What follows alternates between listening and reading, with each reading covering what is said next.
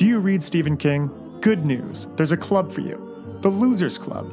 Every Friday, us losers journey through the never ending wastelands of King's Dominion. We sink our teeth into each of King's novels, dive deep into the lore, and review every adaptation. Even better, we're always having guests over Thomas Jane, Wil Wheaton, Mary Lambert, Mick Garris, the list goes on. So, what are you waiting for? Join us as we read on through long days and pleasant nights.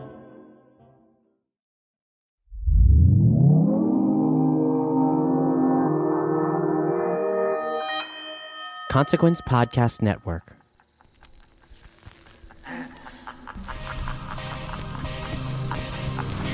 From the leafy streets of Springwood, Ohio, to the barred windows at 1428.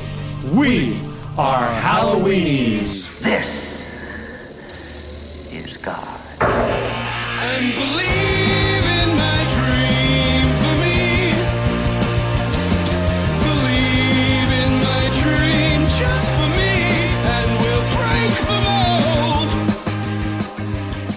Trick or treat. Oops. Uh, we're still here in Elm Street, or on Elm Street, I should say. We're actually in Springwood still. So, yes, welcome again to another episode of Halloweenies, a Freddy Krueger podcast, formerly Michael Myers in Haddonfield, Illinois.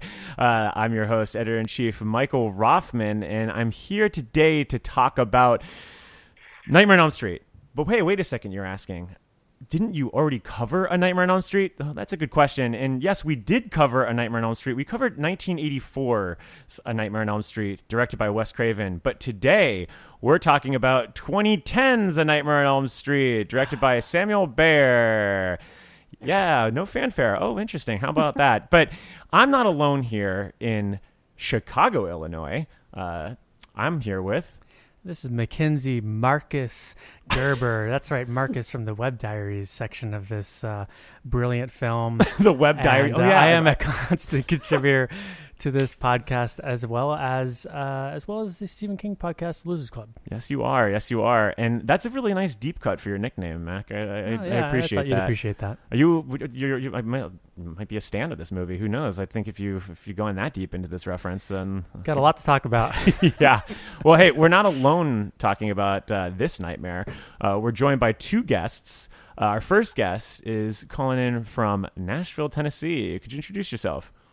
Hi, I am Jen Connie Britton Adams. Um, I'm co-host of the Horror Virgin podcast. We're a comedy horror podcast, and yeah, yeah, happy to talk about this movie. Have you covered this film previously on that podcast or the we original have one? not. We actually just Friday recorded our episode on the original one. Oh, interesting. So wa- Nightmare is fresh in your mind. It really is, yeah. And I don't think. Well, my feelings probably would have changed if I had not seen the original. So close to rewatching this one. So Yeah. It definitely is uh, changes the perception of the film for sure, and and I, and I think there's a lot of discussion that we'll be having here of whether or not the intention for the producers or the directors even were for this movie to go over people's heads that you know if they hadn't seen the original one because they kind of emulate so much of it. But uh, we have a fourth guest, and you might recognize him from a previous episode. In fact, uh, we he's uh, calling in from Austin, Texas. Please introduce yourself. Yes, hi. This is Trace Snoozy Mara Thurman, and I am the.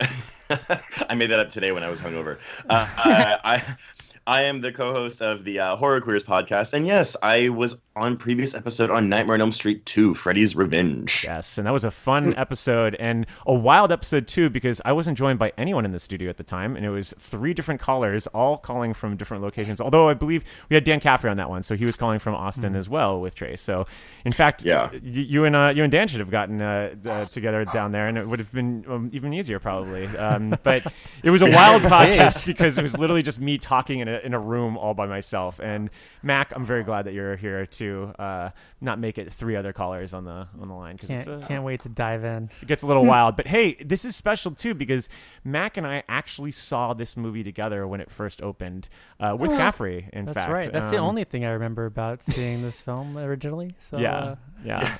But uh, you know what? It's funny is that so I, you know this opened um, in April of 2010, and I remember being like pretty excited for it. Uh, I, I was, you know, I, I actually, you know, look, Platinum Dunes. You could say a lot. Well, we're going to talk a lot about that in the Weston Hill section, but I was just stoked to have another Nightmare movie again because it'd been since Freddy vs. Jason, and I didn't really hate so much about a lot of the remakes that were coming out. Like I, I wasn't like you know stoked about them, but I just enjoyed the idea of being able to go see a horror movie.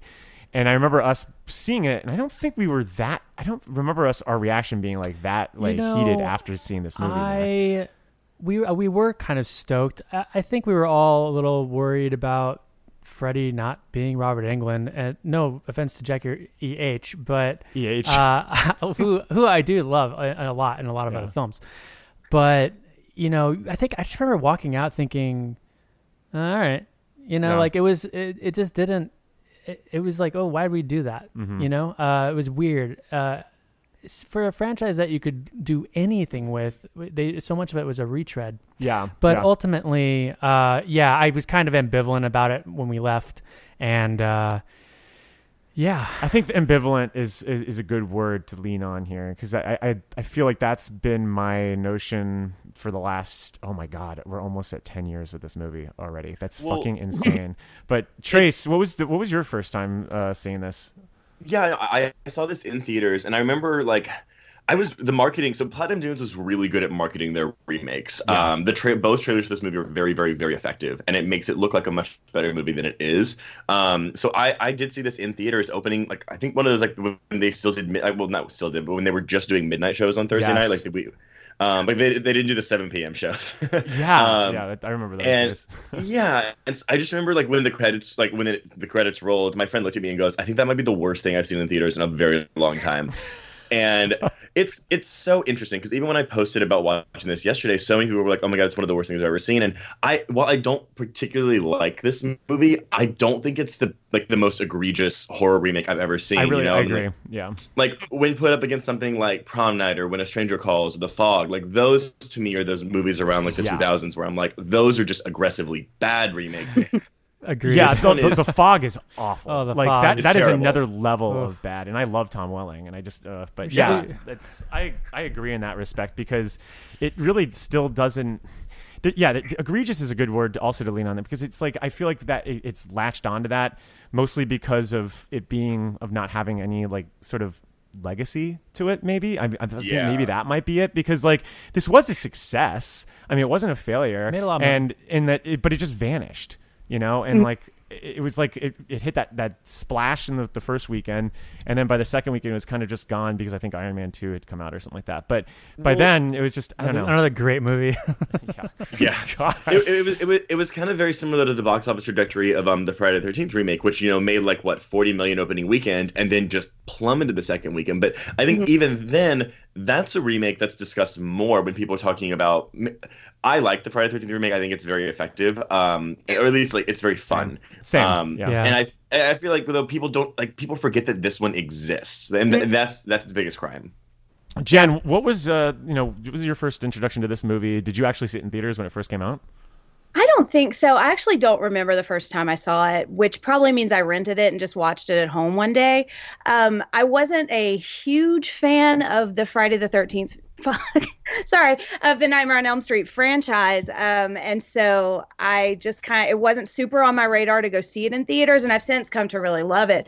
But um, I don't remember hardly anything about this movie. The one thing that I do remember is um, Rooney Mara's chipped nail polish in it, which is a bizarre thing to latch onto. But if you think about it, this movie is like the chipped black nail polish of the whole Nightmare on Elm Street franchise. it It's really just, is yeah It's really dark. It's not quite um, all there, you know? hmm I do not hate this movie. I think it does some interesting things. I just don't think it does it all the way, you know? Well, and there's a lot of good concepts that are brought up, but then Mhm. it's like those interesting concepts are dropped almost immediately after they're introduced. Yeah. Absolutely. I, I think the one of the things that Mac and I were talking about just even while setting up the the rig here was just that it, it lacks so much imagination, but at the same time it, it has imaginative qualities to it. It's just Yeah. as if Right. like it's so half-assed done, and you don't. And I think a lot of it comes down to the fact that like there's not a lot of love in this movie. Like you don't see Right. anyone really like loving what they're doing. I mean, like even like Rooney Mara, who later on had like one of the the pissiest quotes ever. I, I like Brad Miska uh, wrote about it on Bloody Disgusting, and he's just like there's nothing I hate more than excuses, and this is kind of an insulting story. But she like literally quoted later on after this movie, like you kind of learn to self sabotage with this thing you don't want to get. She tells the magazine sometimes you don't want to get mm. something, but you do a really good job and you get it anyway. That's kind of what happened with A Nightmare on Elm Street. I didn't even really want it, and then when I went into the audition, I was like whispering, "Fuck, I definitely got that," which is like such a pretentious thing to say. Like later on, when you actually got a success, but it also really fully describes the like the aura of the the movie like behind the scenes that translates I think uh, onto the screen. Because like what you can say about the Friday the 13th remake is there's a lot of love that goes into that movie because the people that wrote the screenplay really love that fucking franchise. And I just don't see that here. And I think that's one of the reasons why maybe the fans just have just recently just like kind of crumpled it up and just like thrown it away. Because it's just like okay yeah it made a lot of money but nobody loved it. Nobody wanted to continue doing it again. I mean like fucking Jackie Earle Haley's like it's- he's contracted to two more sequels, but like there's Yeah. been no interest in ever re, you know resuscitating this. So I think it is like this weird like the chip nail. I think is a very apt visual uh, for this film. It, that that quote with Mara is so surprising to me though because it's like she wasn't a big name at this time. You know, she hadn't done Dragon Tattoo yet, and so it's like. I I mean, I, I don't like to suppose about what an actor actress is like, you know, outside of like, I don't know them. I can't ever assume. But that quote, it's like you, you, like, you didn't have the status Mm-mm. yet to think that mm-hmm. about a movie. I feel like, Yeah. and you land this presumably really big budget, big movie that might be good. Mm-hmm. And it's just like I don't know. It, it seems very ungrateful, and I, I that, Yes. that's kind of a big thing for me with actors and actresses. Where I'm like, when you seem ungrateful about movies that get you to where you are today, like no no matter the quality of the film, it's just kind of like, ugh, like it it looks bad to me. And that's the opportunity to play a really iconic, beloved role in horror, anyways. Yeah, that that frustrates me, and I wonder if that speaks to her kind of upbringing in this like Yes. super wealthy family. You know, Mhm. Yeah, I like think oh, yeah. that's the first one. thing I thought of for sure. Mhm. Yes. you know she's in the Steelers one day.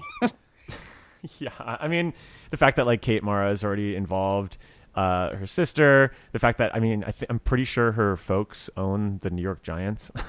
so, Really? yeah, Oh. yeah. So I mean, there's there's a lot of like very there's a lot of privilege to that quote, but I I do think that it's a fair quote to assign to this movie, and I wanted to bring that up before we get to Weston Hills Asylum because. You know, we're going to be talking about in that section a lot of the production history on it, but I think that our own feelings um, our own in- you know initial thoughts of this movie really register and ring true to just how this movie was made. But let's talk about how that movie was made, or this movie was made. Jesus Christ, Mike, wake up, wake up! Oh my God, I need some Hypnocil. Don't fall asleep. but uh, but let's go to Weston Hills Asylum. The fact that we all dreamt about this guy before we ever met doesn't seem to impress anybody.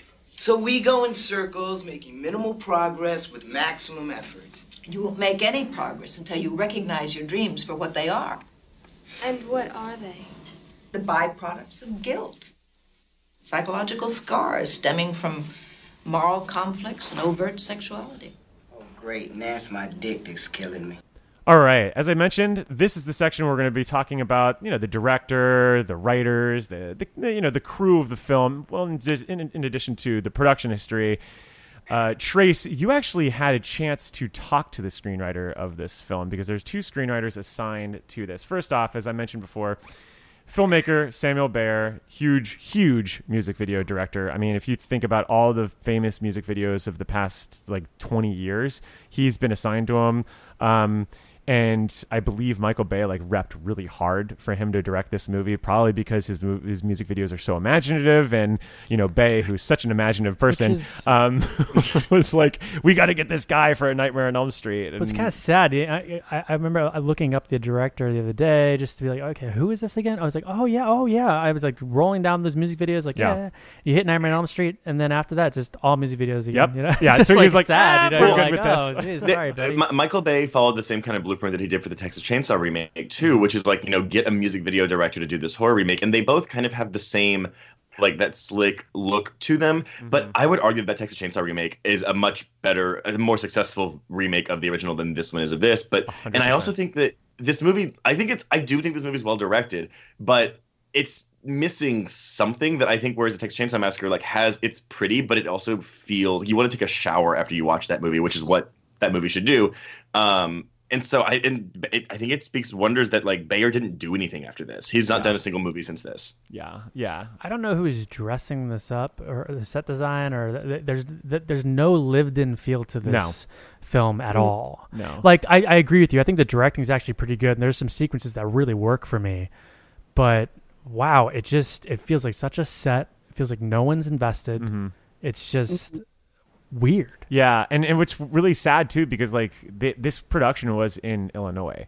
And at, this was at the Mhm. time when like Chicago or Illinois was still like a, a, a tax incentive place that they could actually, you know, Hollywood could still go there before they realized that they were just going to film everything in Atlanta and New Orleans. And um, and so you know, at this time it was really exciting because I was I had just moved to to Chicago from South Florida, and I remember them filming this like around in the suburbs and all. I mean, like my girlfriend at the time, her high school was used for this movie, and so there was it was really interesting to see, you know, a lot of like more localized areas. So when I heard about that, they're actually shooting in these rural areas, and the actual, you know, granted, it's not Ohio like you know it should be, but it's still the Midwest, and it's not California, which is the original ones shot in Pasadena, and there are little palm trees everywhere, and it's supposed to be Ohio. But okay, um, so I was excited about that. But like, yeah, you're right, Mac. There is no lived-in feel. of This this literally looks like they walked onto like the sets for like a half dozen CW shows, and maybe I'm only saying Yeah. that because half a dozen CW actors are in this. But Right. um, yeah, Uh, I, I, I, I'd step in though and say that I,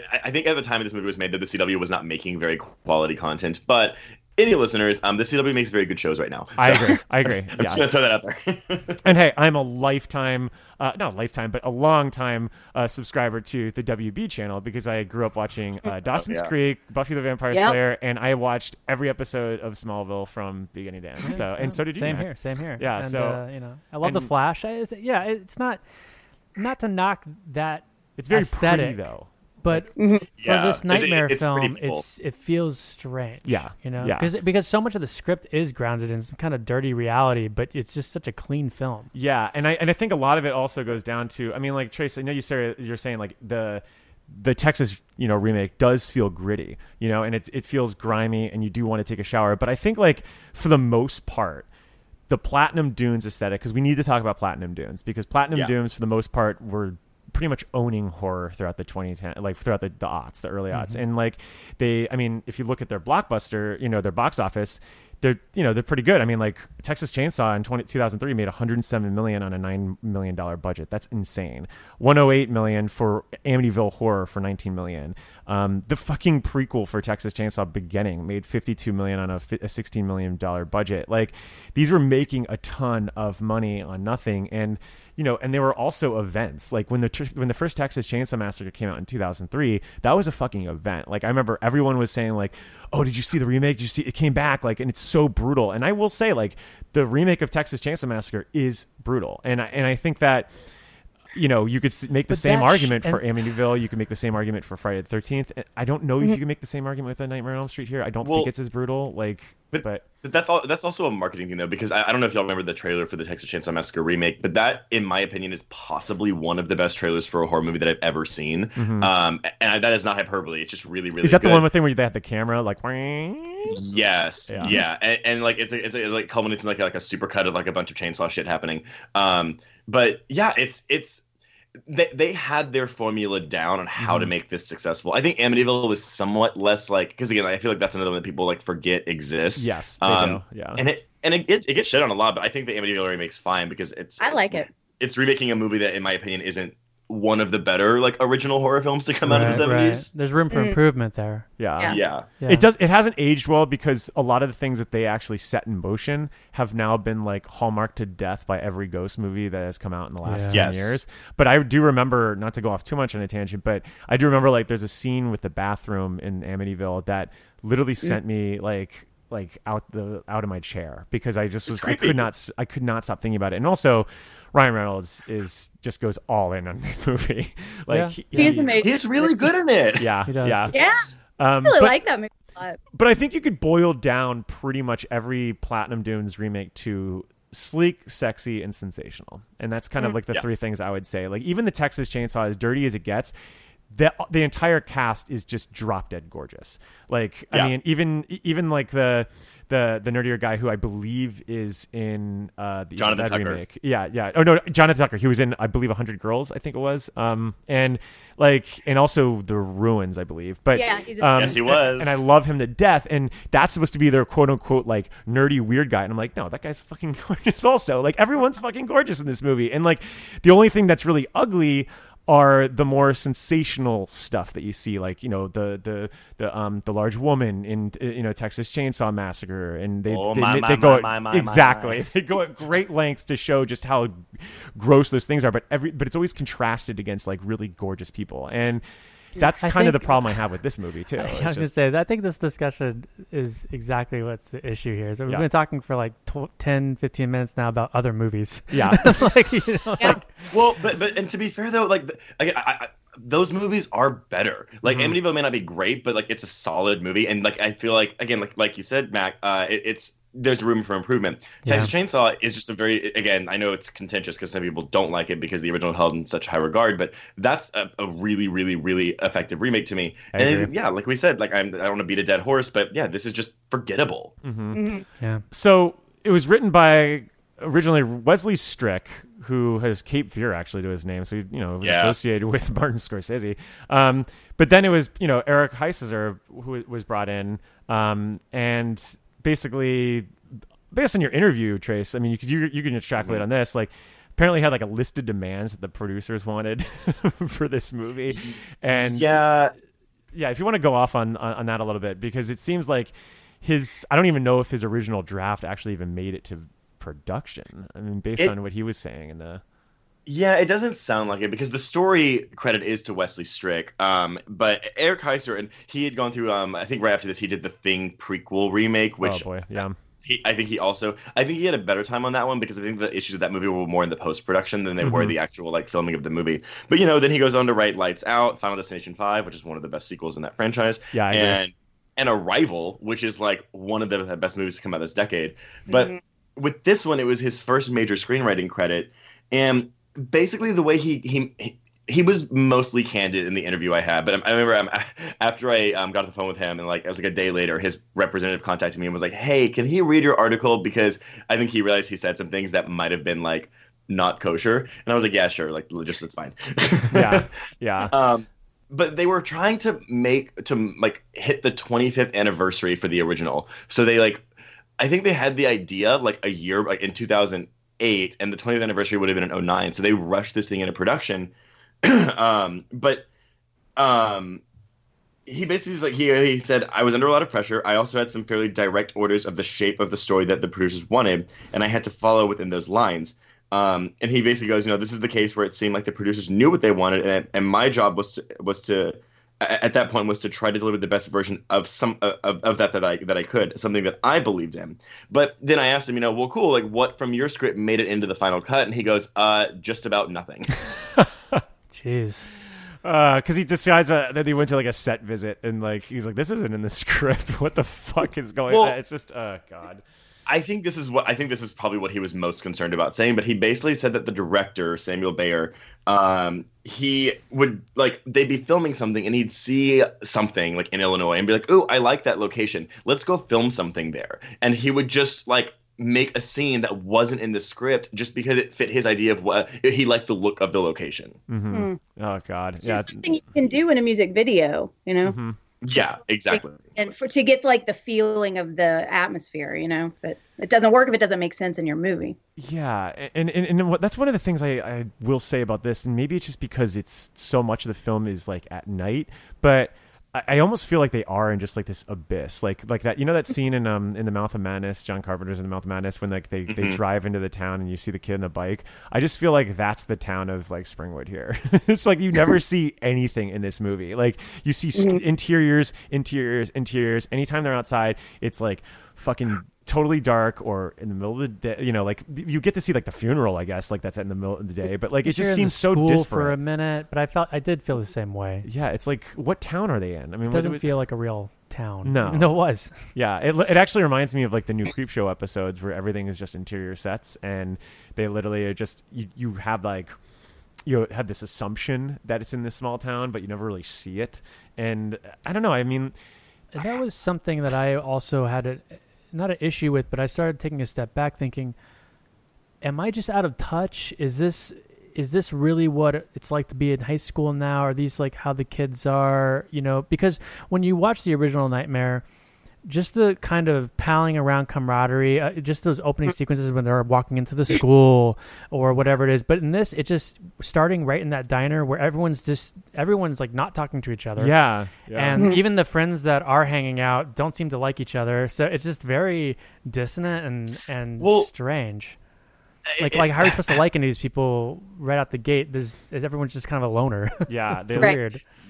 They because they, put the first scene of the movie is all of them at this diner because apparently the diner is a cool hangout for all of them and it's like but you know the, i guess maybe we'll talk about it later when we go into the plot of it but Yeah. Uh, but it's like you know the, all these kids did know each other but they got collective you know repressed memories apparently all of them and th- so where they are in the first scene is like they've all known each other just in high school but like there's kind of that relationship drama between the Thomas, Thomas Decker character and the Katie Cassidy character because she Mm. broke up with him to be with Kellen Lutz and it really comes to nothing but Yeah.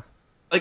e- even um Kyle Gallner's Quentin when he like it when he kind of pairs off with Nancy it's it, it's very much like okay why though like even Yeah. the first scene like they don't seem to really know each other that well Yeah. That's Right, yeah. that. That's. Oh, go for it, Jen. Well, I was just gonna say it always seems like they are meeting each other for the first time when they have an, a scene together. yes Mhm. Like they ne- have no chemistry. We don't ever see them have fun with each other, which is something that I loved about the first one. Because like even the dumb like sound effects machine with Johnny Depp in the first one, like that makes you like these characters more. And it's just so dour from the beginning. Yeah. Well- go for it. I was just saying, I, I, I, you know, you, you're, we're immediately comparing it to the original, which uh, when it comes to remakes, it's something I try not to do because it's like, you know, you have to take it on its own terms. But the problem is, this movie doesn't let you do that because it Never. keeps, it keeps homaging things from the original, and like how it introduces clever ideas but then drops them immediately. It will mm. start to homage a scene or a shot from the original, but then like not follow through with it. Like it doesn't mm-hmm. finish the scene, and it just Yeah. it feels very incomplete. I, I, I 100% agree with you. I think that's I think that is the main problem with remakes. If you're going to remake it, remake it.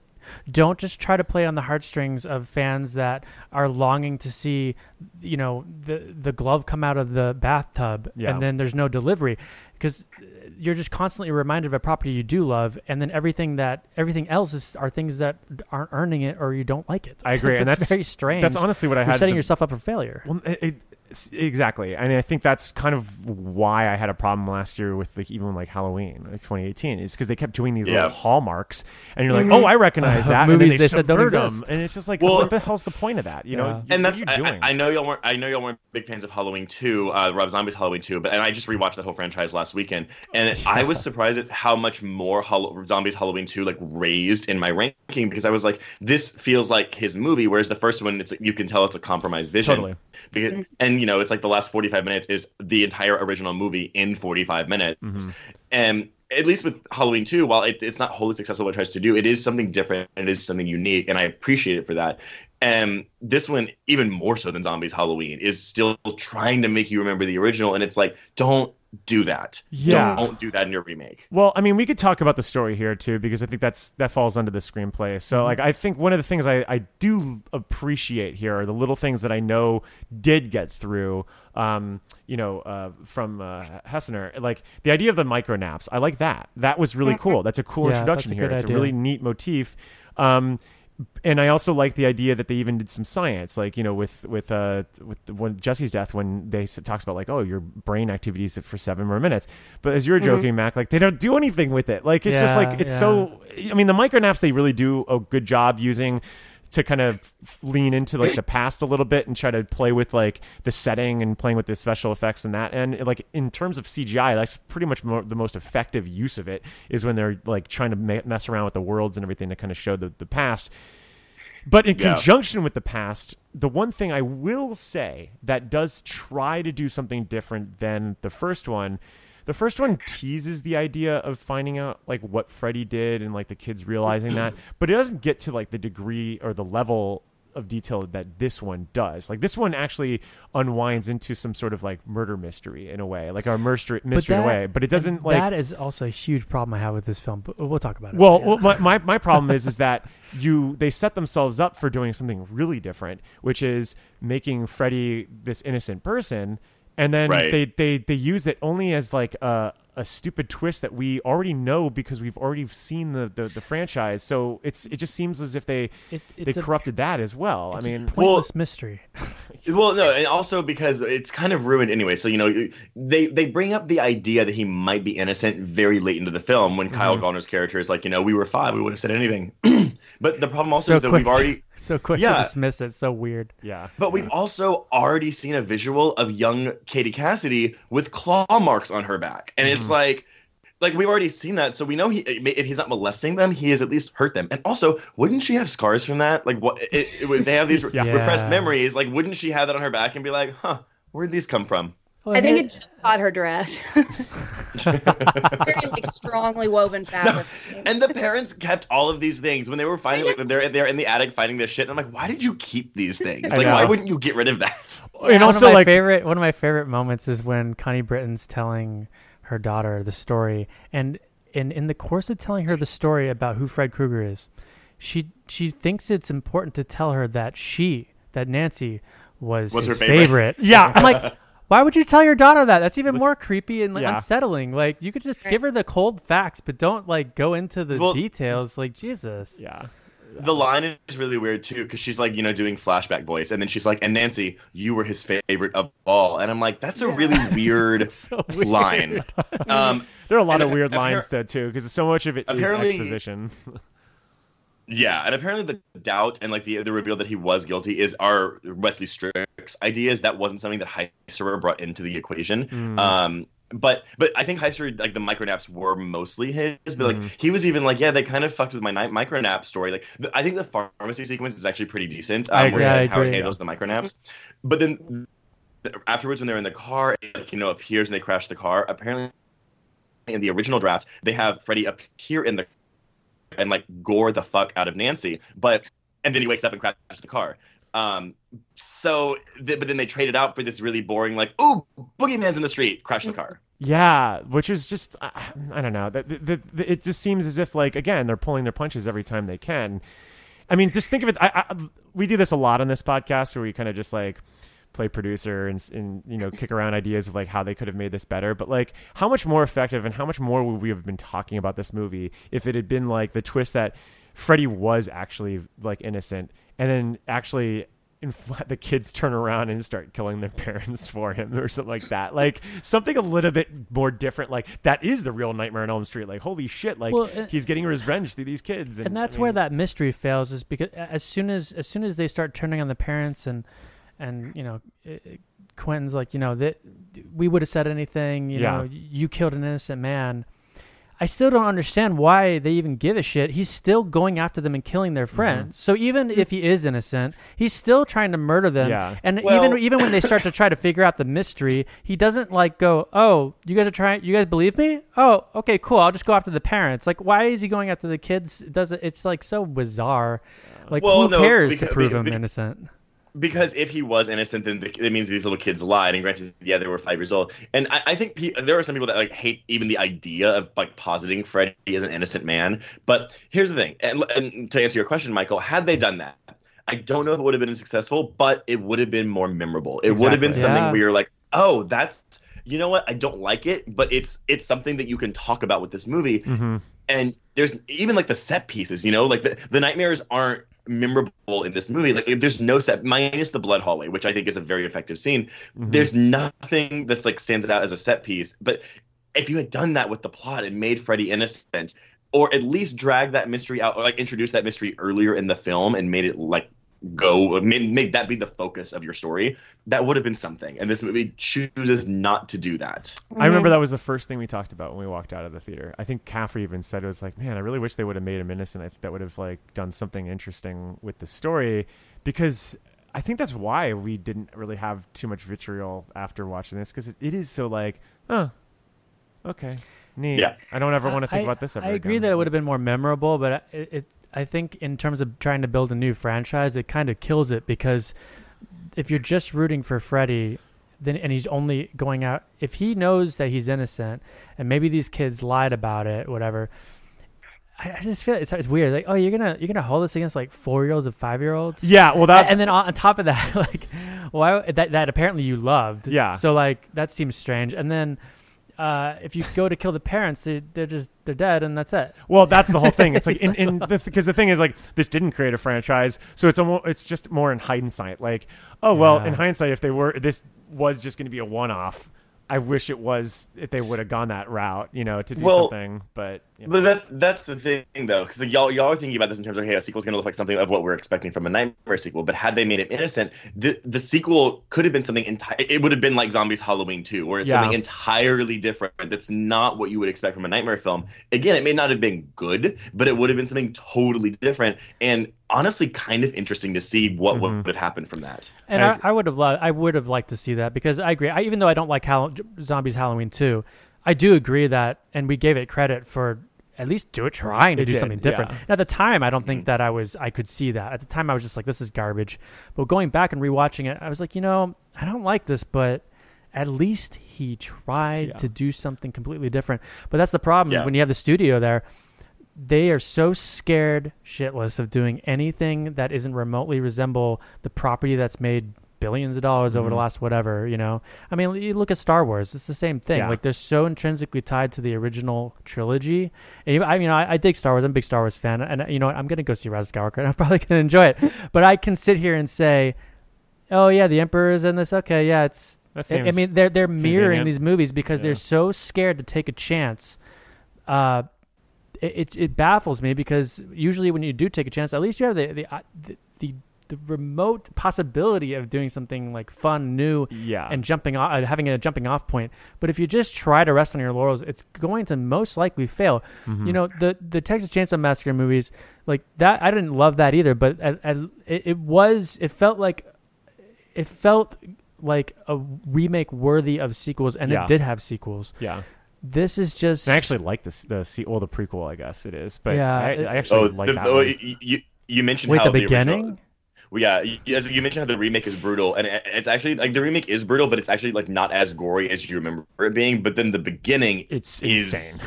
insanely gory. It is Yeah. nuts. I saw that in theaters and remember just feeling like I need to get a fucking drink after this because uh, it, it's Yeah. just it's brutal. Um, Oh, Matt Bomer's death is nuts in that movie. yeah, seriously. And then even like Lee Tergesen, I mean, there's just a lot of shit in that movie that just gets dark. But one thing I will bring up that I thought was really interesting in your interview, uh, Trace, is that Mm-hmm. I guess New Line it like considered it a sequel. Like it said, like you know that's why you'll maybe see like story by Wesley Strick and not story by Wes Craven in the credits. And so maybe there's like this idea that they were trying to get out of Craven paying for money because Craven wasn't a creative consultant in this at all, and I don't think he would have been Right. anyway if he was asked. But like that is interesting to think that like New Line would maybe consider this a sequel because if you think about it, like all the characters are totally different names. I mean, it's not like they have Yeah. the the same Except thing, Nancy, but yeah. you're literally Which I working was strange too. Yeah. yeah, I mean, you're literally working with a new origin story, so it, that doesn't really work. Um, Well, and if you're looking at who these characters are from the beginning story, one of the things I think they did that was really interesting is that these kids who are the teenagers now were the original victims in Freddy's original crime, which right, different. right. and that's one of the things that I really liked the seed of, but they did not flesh out was this whole theme of like repression. Yeah. And he wasn't a child murderer, he was a molester. And I know they were originally going to do that in the first movie. But interestingly, the satanic panic daycare trial was going on, which um, the major theme of that story now is they believed children when they shouldn't. So when they shouldn't have, not that children are liars and you shouldn't believe them, but that there was a lot of coercion about the statement. But Yeah. so I think it's interesting thing that they pulled up that maybe he really was innocent. And but it just comes so late in the film and i don't think they did enough with it. Also we just watched freddie be like a super creepy molester for an hour. So there was no Yeah. part of me that was like oh maybe he really was the victim. Yeah. but i think we're looking at it as like they're trying to uncover their repressed memories. The way that i kind of read it was these kids want to latch on to this idea that maybe this terrible thing didn't actually happen to Mhm. them and maybe the the real villain is their parents who were telling them this because that would allow them to believe that it hadn't happened and to keep those memories repressed. and I also like like that. Yeah. I, I, and I'm not against making him a molester. Like, I mean, I, like, uh, it's, I know, okay, I uh, know, but, but, but it, makes his final confrontation with Nancy when like he has her on the bed. It makes it v- uncomfortable, but not in a way that I, w- I liked. If that makes Yeah. any sense. I, I thought for sure he was gonna stick his glove of her glove of her vagina. Like, I thought for sure that's what was gonna happen, and then. It, I mean, not that I wanted to see that, mind you. Yeah, yeah. But Come on now. it, it makes all of his dialogue when he's talking to her, when he's teasing her, it makes it just kind of gross, but not in a way that I feel like is how a horror movie should make you feel. No, and, and and honestly, I have a lot of thoughts tied to uh, Freddy's role in this that are right on the money with this type of stuff. that- that- What we're discussing right here, um, because I think that the narrative actually does help. Um, the performance that you know Haley does uh, for this because it makes him a manipulator, you know, and and he does act like uh, an, an offender would in those the, you know in those positions um, in a way that wasn't the case with Robert Englund's portrayal at all. Like when he makes these one-liners and he makes these things, you know, these these assessments uh, to the about the kids and all these other things, like they come from a place that is truly dark where I never really bought that sort of darkness as much like from a from a reality standpoint like when I'm lo- looking at this like I'm thinking of like real world like you know like molestation and assault in ways that I didn't when I watched the original Nightmare on Elm Street There was like some sort of like coded Well, eh, atmosphere to it that that kind of created created some like necessary cognitive dissonance because like obviously this is like dark material that you're discussing Right. and I feel like this one absolutely kind of sinks its teeth into that in ways the original series never did. And So, the original you know, series couldn't. I mean, at the, oh, 'cause at the time, I mean, we covered Yeah. that, but Yeah.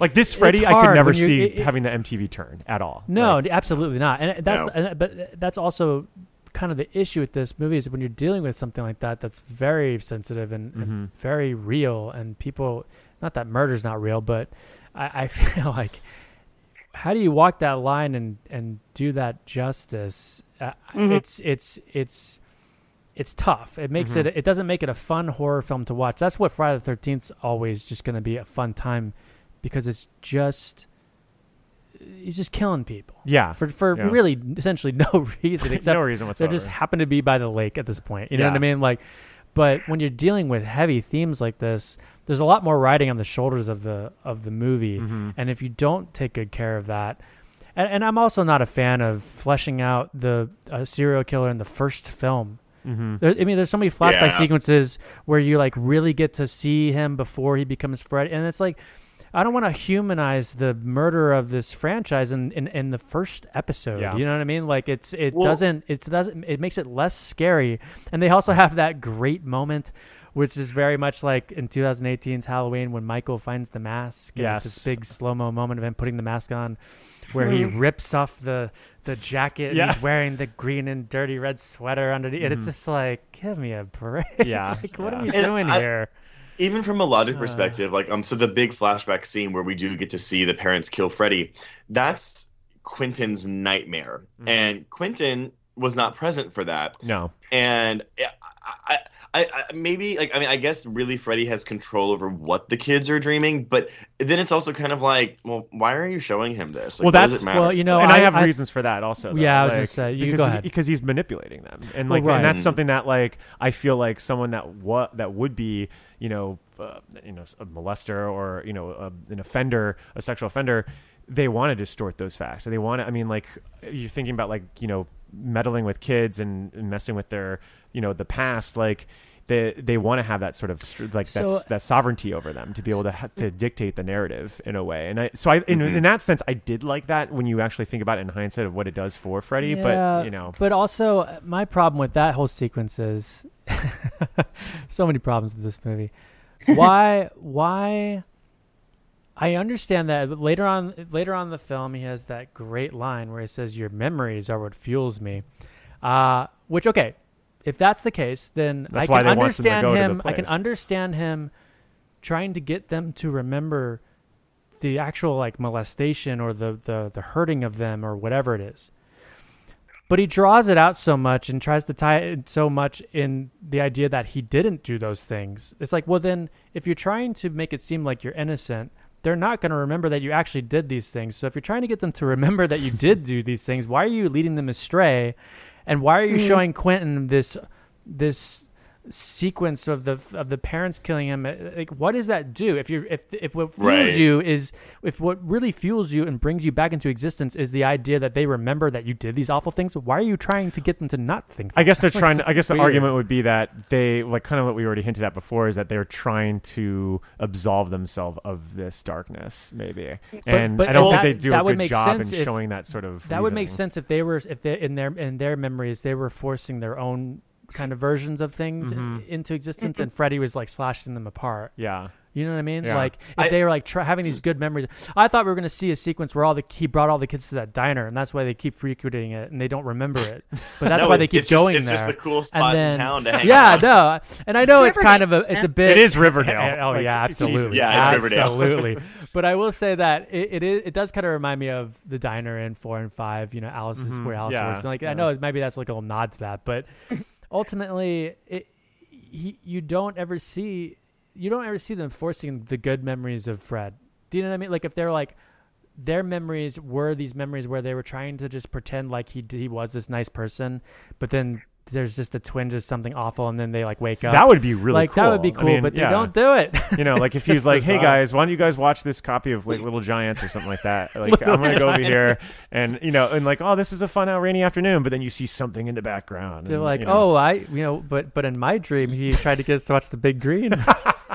And here's the thing too, because we, we don't like I, I don't like Freddy's dead very much, but at least in those flashbacks we get of him, like he's very clearly evil. Yeah. And I get that like we don't see that of any of like pre-burn Freddy. Like he's always this very nice, sweet man. And I guess you could argue, oh well, that's what Freddy's projecting. That's how he views himself. But because they try to keep this mystery alive, of, you know, oh, did he not do it? Like I, I think maybe we're uh, it, it, it robs the film of something that we don't get to see him be evil or be violent towards these children Yeah. before he gets burned. Or at least even show us that like after it's revealed that he really was guilty. Like show him be have like a sinister streak. Because everything we see before that is just this happy you know uh uh, what's the gardener in Simpsons? Oh, uh, Groundskeeper Willie. Willie. This- Yeah, this happy groundskeeper Willie person. Yeah, which is funny because they uh, they ra- they do a homage to Freddy uh, or Nightmare on Elm Street, Yeah. and um, my favorite uh, Treehouse of Horror actually. They Um, don't want to like pay for the free doorknob repair. That and that's what does him in. Yeah, that's a good yeah. one. Yeah, yeah. Before we move on to the next, oh, sorry, sorry, go ahead, Jen. Well, I was gonna say, I think when I was watching it, I kind of was like, are they trying to do some kind of ring thing, or they're like trying to get Samara out of the well and like vindicate and like release him of this Mhm. thing? Maybe that's what the producers had in mind, or um, but it just never went anywhere, and I felt like it just kind of got shoved in. And there were so many things they could have done with all of these stories, but not together. Like they don't work if you try to put them into the same story. You've got to Yeah. either choose or go like go all in on one. And because of that, all the actionable items for the protagonists are like murky at best. Like you're always Mhm. just like, oh, what are they doing? Like there's no real agency to what they're really Yeah. doing, and Yeah. you don't the- Agency is exactly what I was gonna say. like, and there's no tension tied to it. So you're just kind of like constantly just going from like one sequence to another until you're like, all right, where is this going to resolve to? Uh, anyway, but look, we've talked a lot about Freddy, um, and we have a section devoted to Freddy. But before we get to Freddy, I'm hearing some music.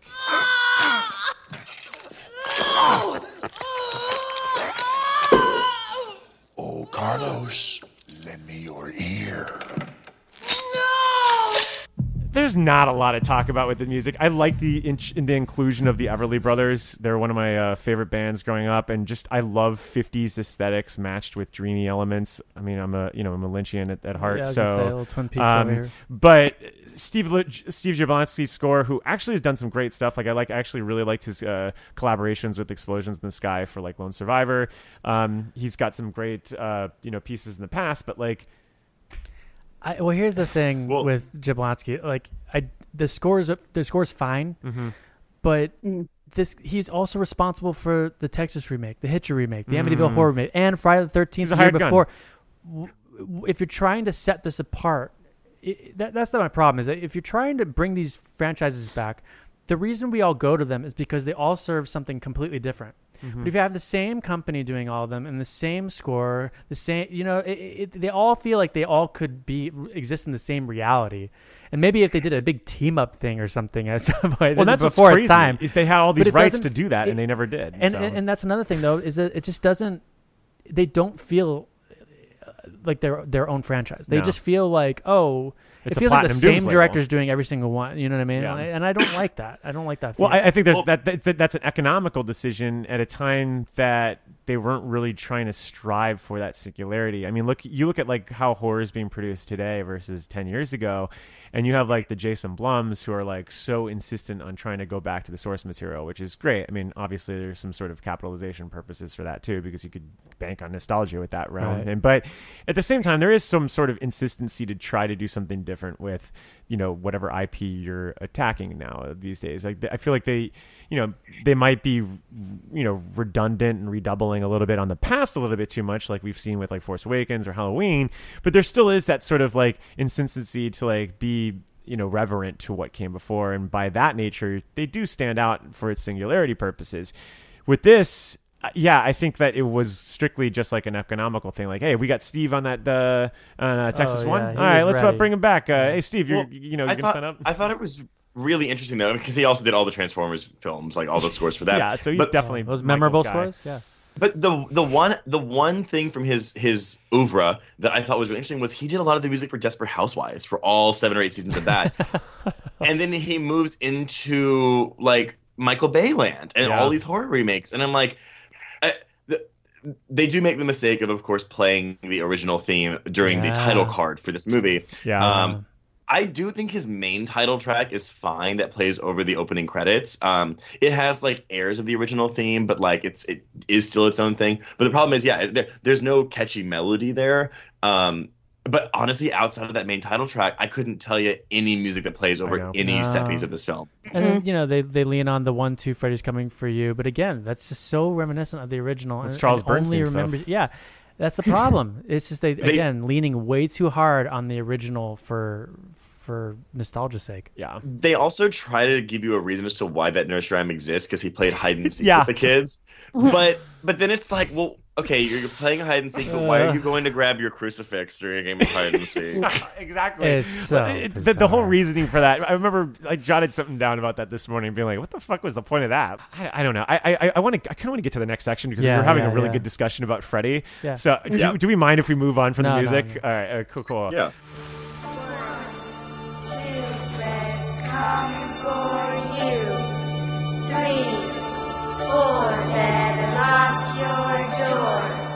Five, six, grab your crucifix. Seven, eight, gonna stay up late. Nine, ten. We're back talking Freddy uh, because that's what we really wanted to do. Uh, sorry, no, you know, no shade, uh, Jablonsky. But um, as we mentioned before, Jackie Earle Haley, he's playing Freddy here. Pretty much got the role because he's playing a, a crazy pedophile in Little Women. Uh, not Little, Children. Women, uh, little, Little Children. children. Oh, and he's Jesus. he's so good in that He's movie. great in Yeah, that movie. yeah, He's and I think he was nominated for that Wait, film. I'm sorry. Yeah. Can you imagine though a world where there's a pedophile in Little Women? I know, right? Like, what if Timothée Chalamet is going to be a, a pedophile in Greta Gerwig's uh, remake? later? Yes. God. Um, bringing Bale back. uh, yeah, but so basically, what happened with with with with Haley, which is interesting, is that. Um, you know, he had a real big hot streak around this time because you know, obviously, obviously, little children got him um, some more you know notoriety again. Because I mean, he goes back to like he was in Bad News Bears. Um, he, he is the bad boy in that movie actually. Um, and as a kid, I thought he was the coolest kid ever um, with Tatum O'Neal. But um, he, you know, he this is hot off of doing uh, Rorschach also from Watchmen, and apparently the producers got the screen test from Watchmen and were like, uh, "Yeah, we need to get Haley," and and so I don't he- think I, I I have no problem with them casting. Yeah, I actually was really Earle excited when I heard that he got casted for this. He's a great actor. Yeah, I was too. and he's got a great voice and uh, you know no one's robert englund but you gotta at some point you gotta step away and you know uh, Well, cast someone else and i, so I was fine with them casting him Mm-hmm. That's at least though again i think a wise choice the movie makes is it makes this freddy a different freddy this Yeah. isn't the same one i mean i guess really he's kind of closer to what he was in the original film um but my, my only issue is that like I, and maybe it's because like this came out so close to watchmen which is 2009 but this just feels like a burned rorschach it does occasionally. Yeah. It, it also really reminds me of, and I, I, this is what I wrote in the notes. Let me get this real quick. Um, I said that portrayal remain, reminds me of Bale's Batman from Batman Begins because he's just like Oh, his yeah. one-liners are so like, nope, just me, and then he's just like, look at me at one point, and he's even got like the kind of mush mouth thing that Bale does in that first Batman Begins. That's Um, also an issue. Is I felt like the entire, I felt like all of his dialogue was dubbed into it, and Yes. it felt like it was coming through as a narrator, and that's the whole Rorschach thing. Yeah. So you're just like.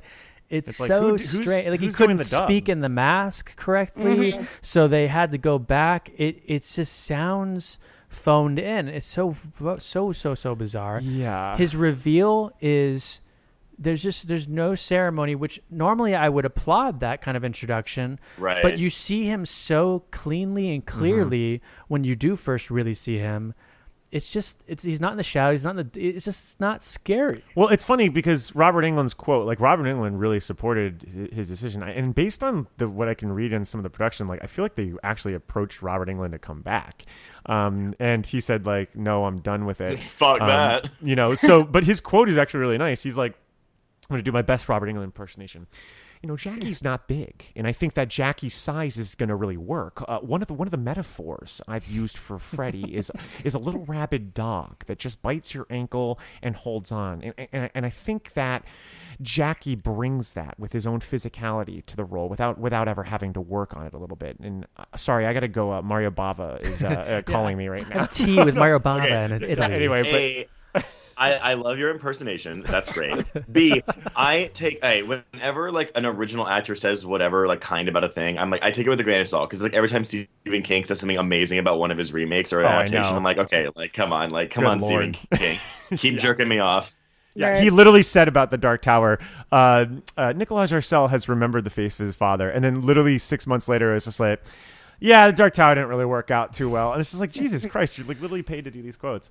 Um, Yeah. you can find out all of that in uh, another podcast that we host, the Losers Club, a Stephen King podcast presented there. But uh, yeah, I, I Jackie's not the problem. The problem is is what they you know they give Jackie, and the one thing I do like about this is that.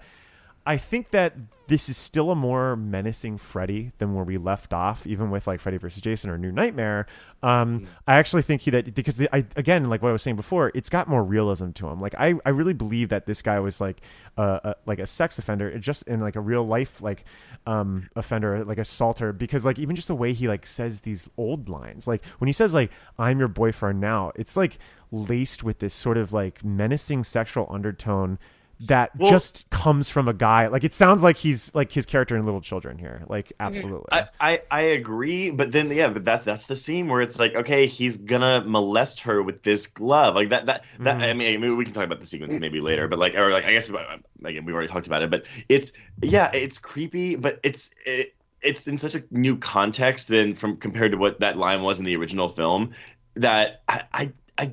I I almost wish they just wouldn't have used those lines. Like I Mhm. wish they wouldn't have pulled lines from the original film. I always wish they never used the, ri- the original lines because it just takes you out of it. I mean, like this new Terminator movie coming out this, you know, this well Oh, when this yeah. comes out, this episode, it's already out in theaters. So go see Dark Fate. But uh, they're literally already using like all the lines from the movie as if like the characters in that universe were like, oh, remember when Kyle, my my my lover who died, uh, said all these lines uh, in back in '84? I'm going to say them too now, 20 something years later. Like, remember. I, I said I'd be back, and you're like, no, you you, you Well, never didn't. actually said that to that person in the franchise. Like we know it as a line. Yeah. from the, so weird. so ridiculous. But anyway, Jen, I'm sorry to cut you off. No, that's okay. I was thinking, like, when I heard him say that and he's lying right on top of her, it's such Yeah. a different way to say it than when he's over the phone in the Mhm. original. It just felt, it felt really uncomfortable and menacing. And um, I think there's a thing, what I really like about the first, about Robert Englund's Freddy, is there's like a goofiness to it that is really unnerving and disturbing. And like uh, the first time we see him, his arms are super long in the first one, and he kind of runs around like waving them in the air. And it would seem absurd, but it just works in the first one. And there's Yeah. nothing like that in here. He's so gritty and he's so real and menacing that it did scare me a lot more Yeah. than first one, but there's no lightness to it. And that's what Well- I love about Robert Englund, you know? I think, uh, yeah, I think a lot of his appearances. I think, um, again, like Jackie Earle Haley is really good, but I think a lot of his appearances feel very rehearsed. Like they don't have like the kind of um, crudeness that Yeah. uh, Englund had in the first film. But and maybe that's why it took him so long to come after these kids because he was like setting up these elaborate like night. He had like storyboards of all the nightmares he went to have. It's like, cool. And then I'm gonna, they're gonna run over here, and I'm gonna stand over here, and then I'm gonna do this. Oh, they're already 18 years old. Fuck. Okay, let's go. Yeah. That- yeah. that's that's another thing too. The, the his nightmares are so unimaginative. Mhm. Most of them just take place in the boiler room. Yeah. and and I, Yeah. I like we were saying this earlier, Mike, was that I guess that kind of mirrors the first movie before Yeah. they started to realize, oh, it's kind of fun to like have a kind of shtick with each person, Yeah. or they're playing on their greatest fear.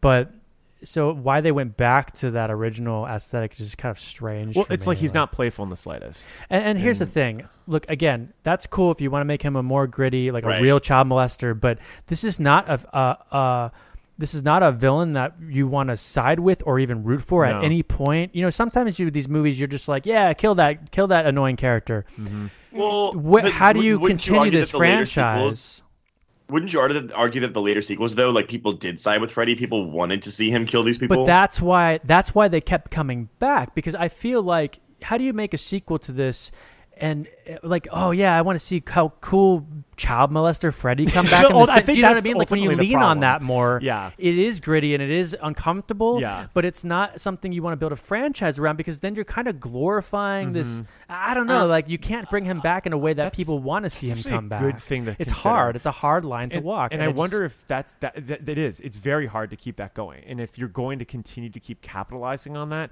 at some point you have to like. You have to like rectify like with what you're actually using and what you're discussing, and you're going Right. like what two or three sequels on this? Like, there's And no here- fucking way. And It's here's not- the there's no thing: if we if they had done the the thing where he was innocent, that's dangerous too, Mhm. because then you have people coming coming out against the movie saying, "Well, now we can't believe children when this is actually happening." It's such a it's such a real. This it's just such a real and, and uncomfortable thing that happens in the real world to even remotely put into a slasher film of sorts I- because it's it's uh, dangerous.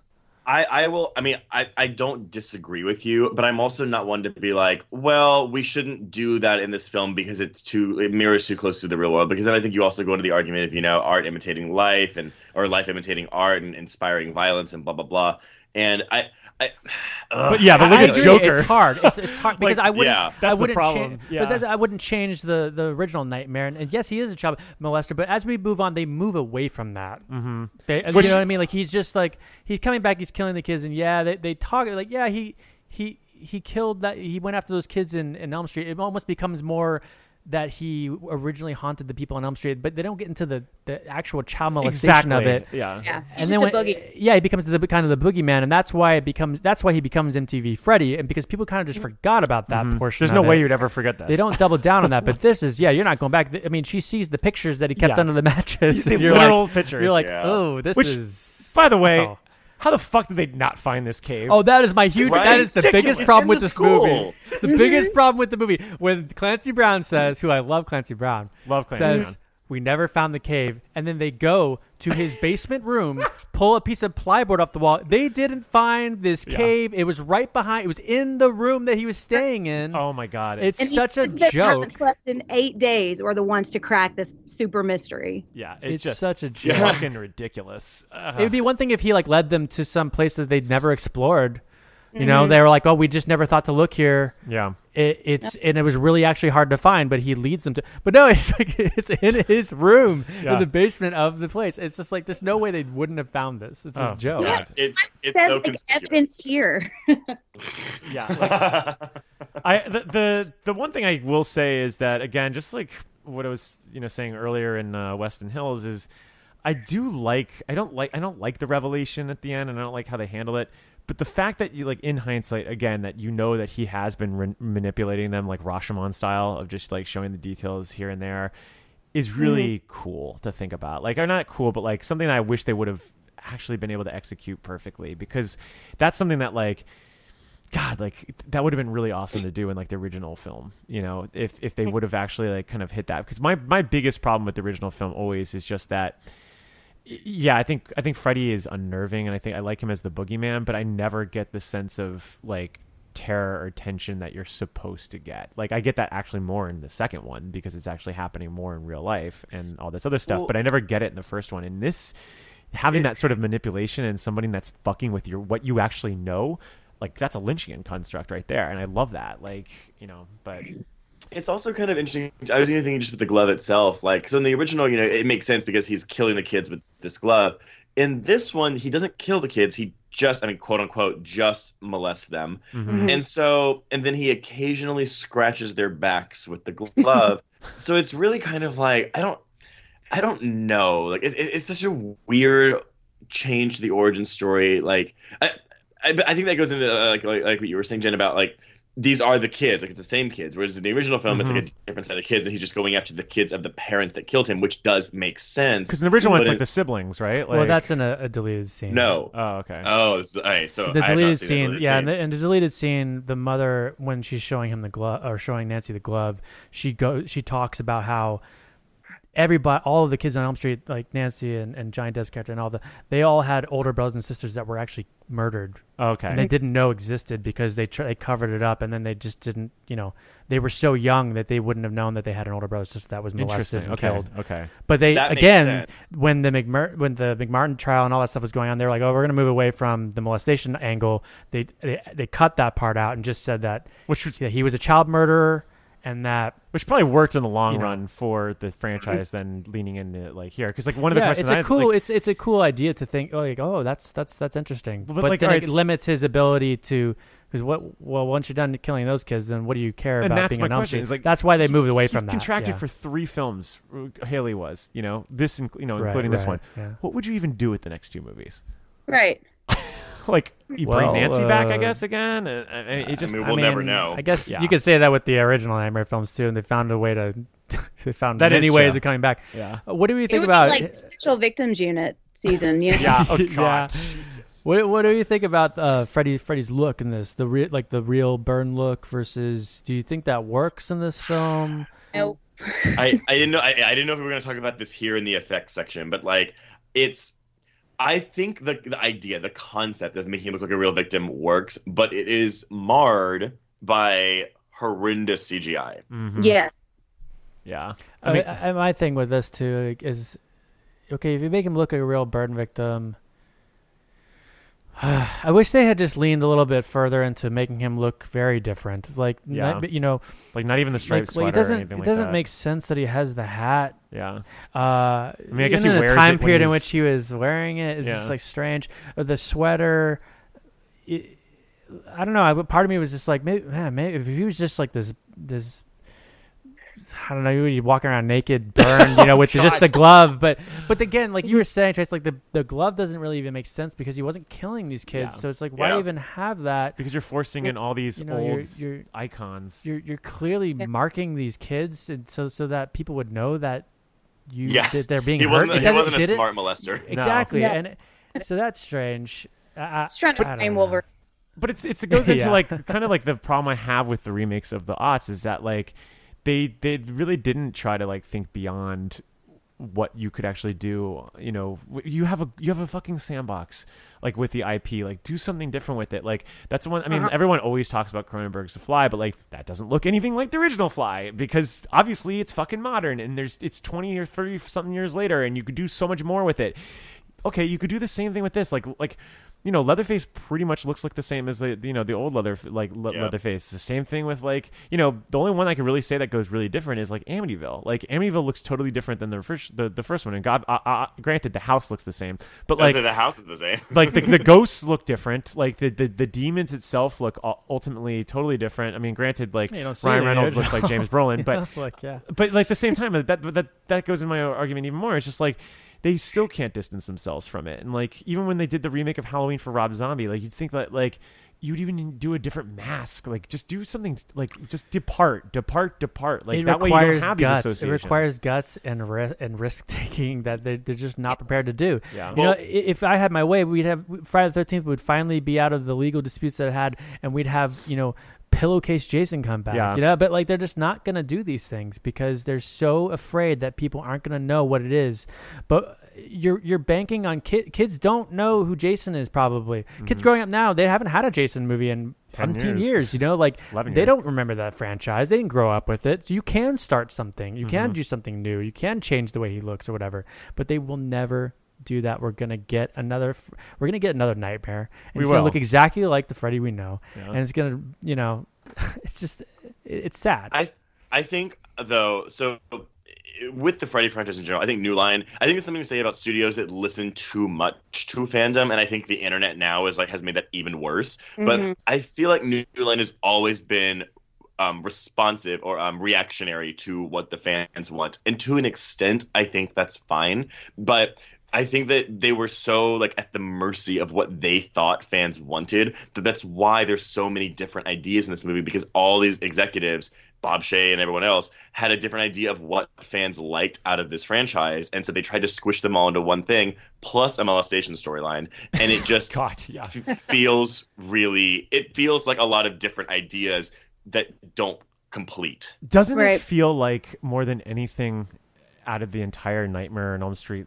like franchise itself or whatever you want to because I don't even know if you can consider this part of the the actual Nightmare on Elm Street franchise but doesn't this feel like using the brand name of a Nightmare on Elm Street doesn't this feel like Bob Shaye like has like the least amount of involvement with this whatsoever he doesn't have a cameo. he doesn't. Yeah, he doesn't even have a cameo in it. He doesn't like because like that was one thing I will say. Even just watching like the Never Sleep documentary, eh, which is kind of telling that they don't include this one in there also. But like, um, they, I think it's weird that like.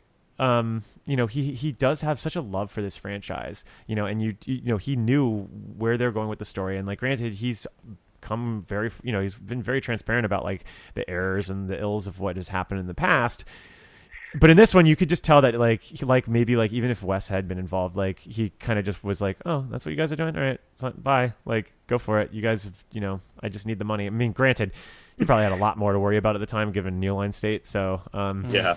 but um, yeah, I don't know. It, it, it's just I think the the fact that like Freddy is pretty much just like a boilerplate copy, carbon copy, but a little darker, a little edgier, a little sinister, is kind of telling of the lack of imagination here. But hey, we we have a bunch of other characters to talk about, uh, and I think we're are we ready to to move on to the kids? Oh yeah. Okay, great. You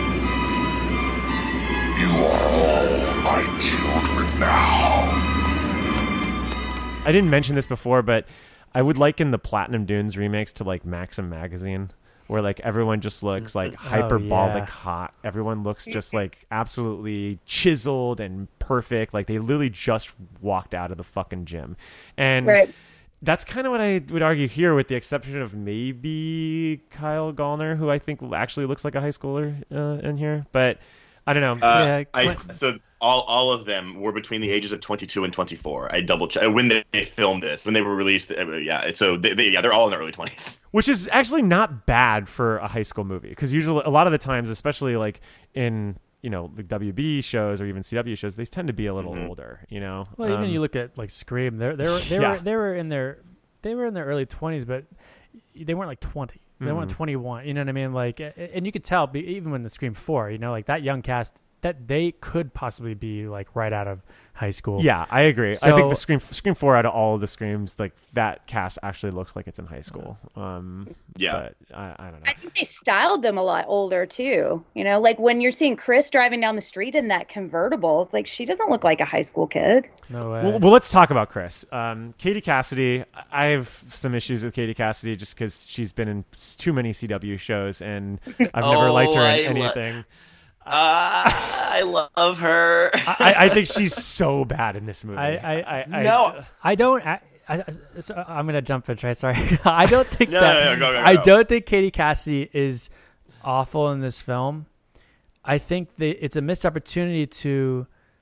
I feel like what they should have done in this film, if you're gonna do something different, kill Nancy. Mm. Make Katie Cassidy the actual. 100%. Make Katie Cassidy. No, I don't. I think they could have got a stronger actress, but like, I make Chris the actual lead. Like you think Chris is going to be Tina and get killed, and then she doesn't, or there's a flip there. I think that would have been really interesting because then then you don't know what to expect the rest of the Mhm. movie. But Mhm. Hey, they she's got a already great changed. scream. But they that Um, only would have worked if they kept everyone's name. Yeah. But they changed everybody's name. But Nancy says I don't know why they did that because then they really tried to mirror a lot of the deaths for those people and a lot of the beats of the original film. Uh, yeah, you know, I, I don't. I, I watched a lot of Arrow, and That's the thing. I don't love Katie Cassidy. Like, I, I think she's probably a great person. She seems like she's probably a really nice person in real life. But like, I don't, I don't, I don't really mind her in this movie for the part that she's playing. She's she's kind of just like in and out. But Mhm. um, There's there's a for- line as of dialogue. A Tina stand-in, uh, it, it doesn't.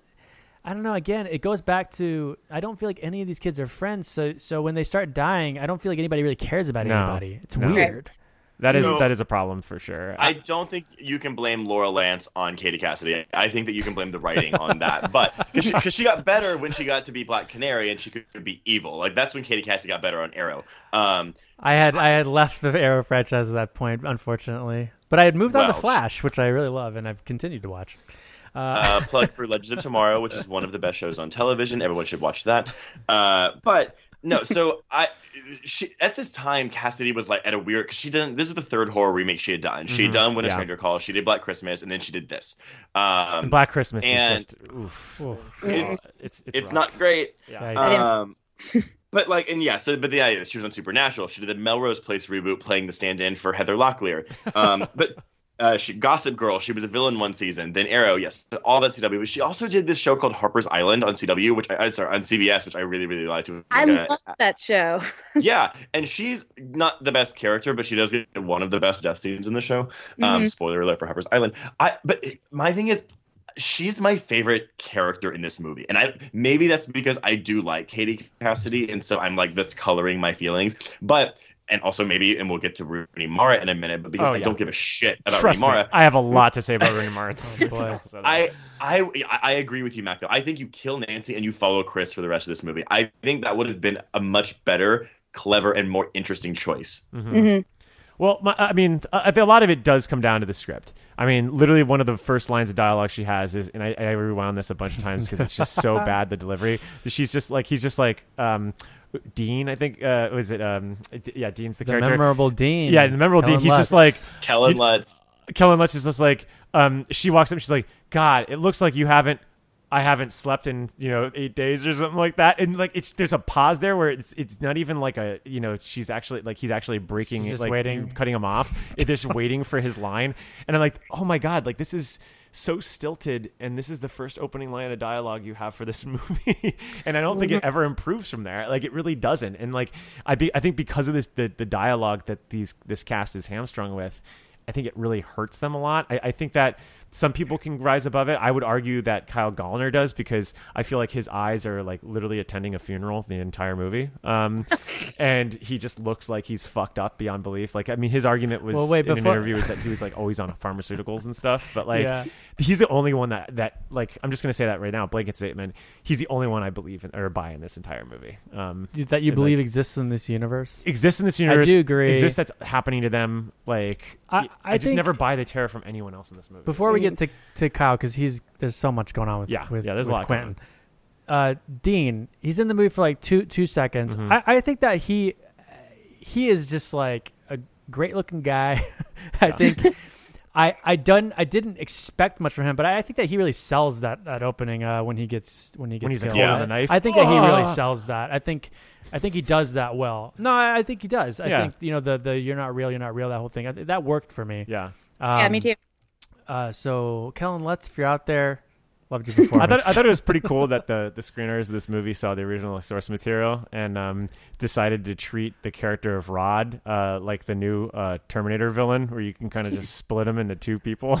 And, like that's Yes. literally what you get like because like that's the problem with this movie is that like all the archetypes that are being set here are all based on the fucking original film like you don't really Yeah. they don't actually like try to create a new one i mean i guess like i guess you could argue that quentin isn't really like glenn at all i mean because he's not really athletic like he's i guess he is athletic but they're a, not. he's a. They're not but together. like they're not in a relationship. and they're not really in a relationship. He's more of a Joy Division fan, which I could never in a million years imagine Glenn listening to Joy Division. But um, they're they're they're all but they're all based on these fucking archetypes, which goes back to the whole idea that like the later you're just like kind of rewriting the old script, and so like I feel like a lot of the characters just get kind of shoehorned into the role that they're supposed to play. Like I almost wish like halfway through the movie they realized like, wait a second, I like Joy Division or I, I I'm not a goth or whatever, you know, or something like that. And they're like, why am I being, you know, hamstrung with all these like details that, you know, I don't really actually believe or, you know, make the assumption that I believe in. But I don't know. Um for me, it just I, I don't know the the cast of characters in this is is arguably the most forgettable cast of characters in a Nightmare movie, and I know that's that that's kind of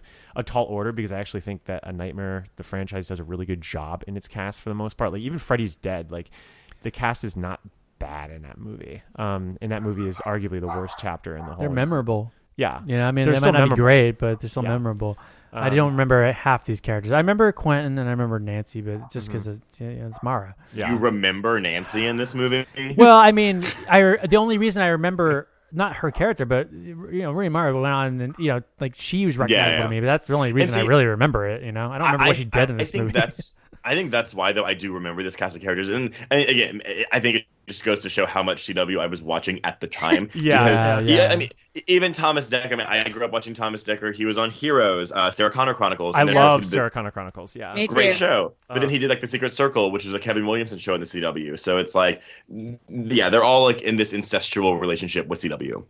I, I think a lot of it is just because there's no. I mean, it's so it's it's kind of unfair of me to say like, oh, they're just surface level characters when like you can go back to like Nightmare on Elm Street four and all those characters are at surface level. Like you literally just have Debbie that's like, ew, cockroaches, and I like I like exercising though, and that's it. Like that's Yeah. all depth you get. Yeah. Well, but I that's s- but I still feel more for them because I think again like it goes what you were saying Mac before. It's like none of them appear to actually give a shit about each other, so why should we care about them? And I think that maybe is the problem. I don't.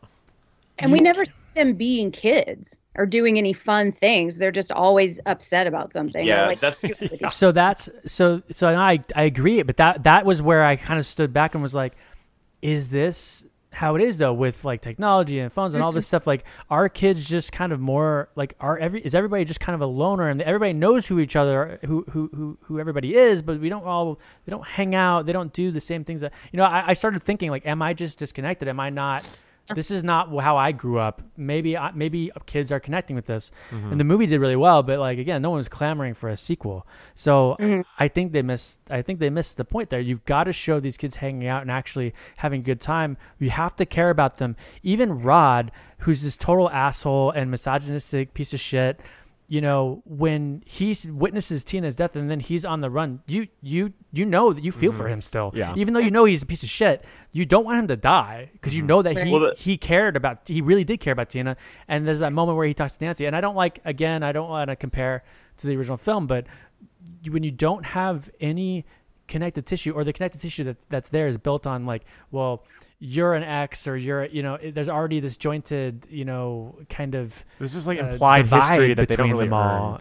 I guess. Well, that's I mean that's what I was gonna ask though, because like when you talk about memorable characters, it's like what is memorable about Tina that outside of her death sequence? But what the original does is it gives them that scene in the house where they're all like having like the sleepover Exactly. basically Uh-huh. and you you get to see them talk to each other and you Yeah. see them as friends and that's not even something that's specific to the original film that's just screenwriting 101 Mhm. Right. um, this movie doesn't give our characters that. And I, I almost think though it might be also because we have that the opening sequence which is more it gets very screamy you know? Like let's Mhm. cast a hot actor at the time and kill him in the opening scene.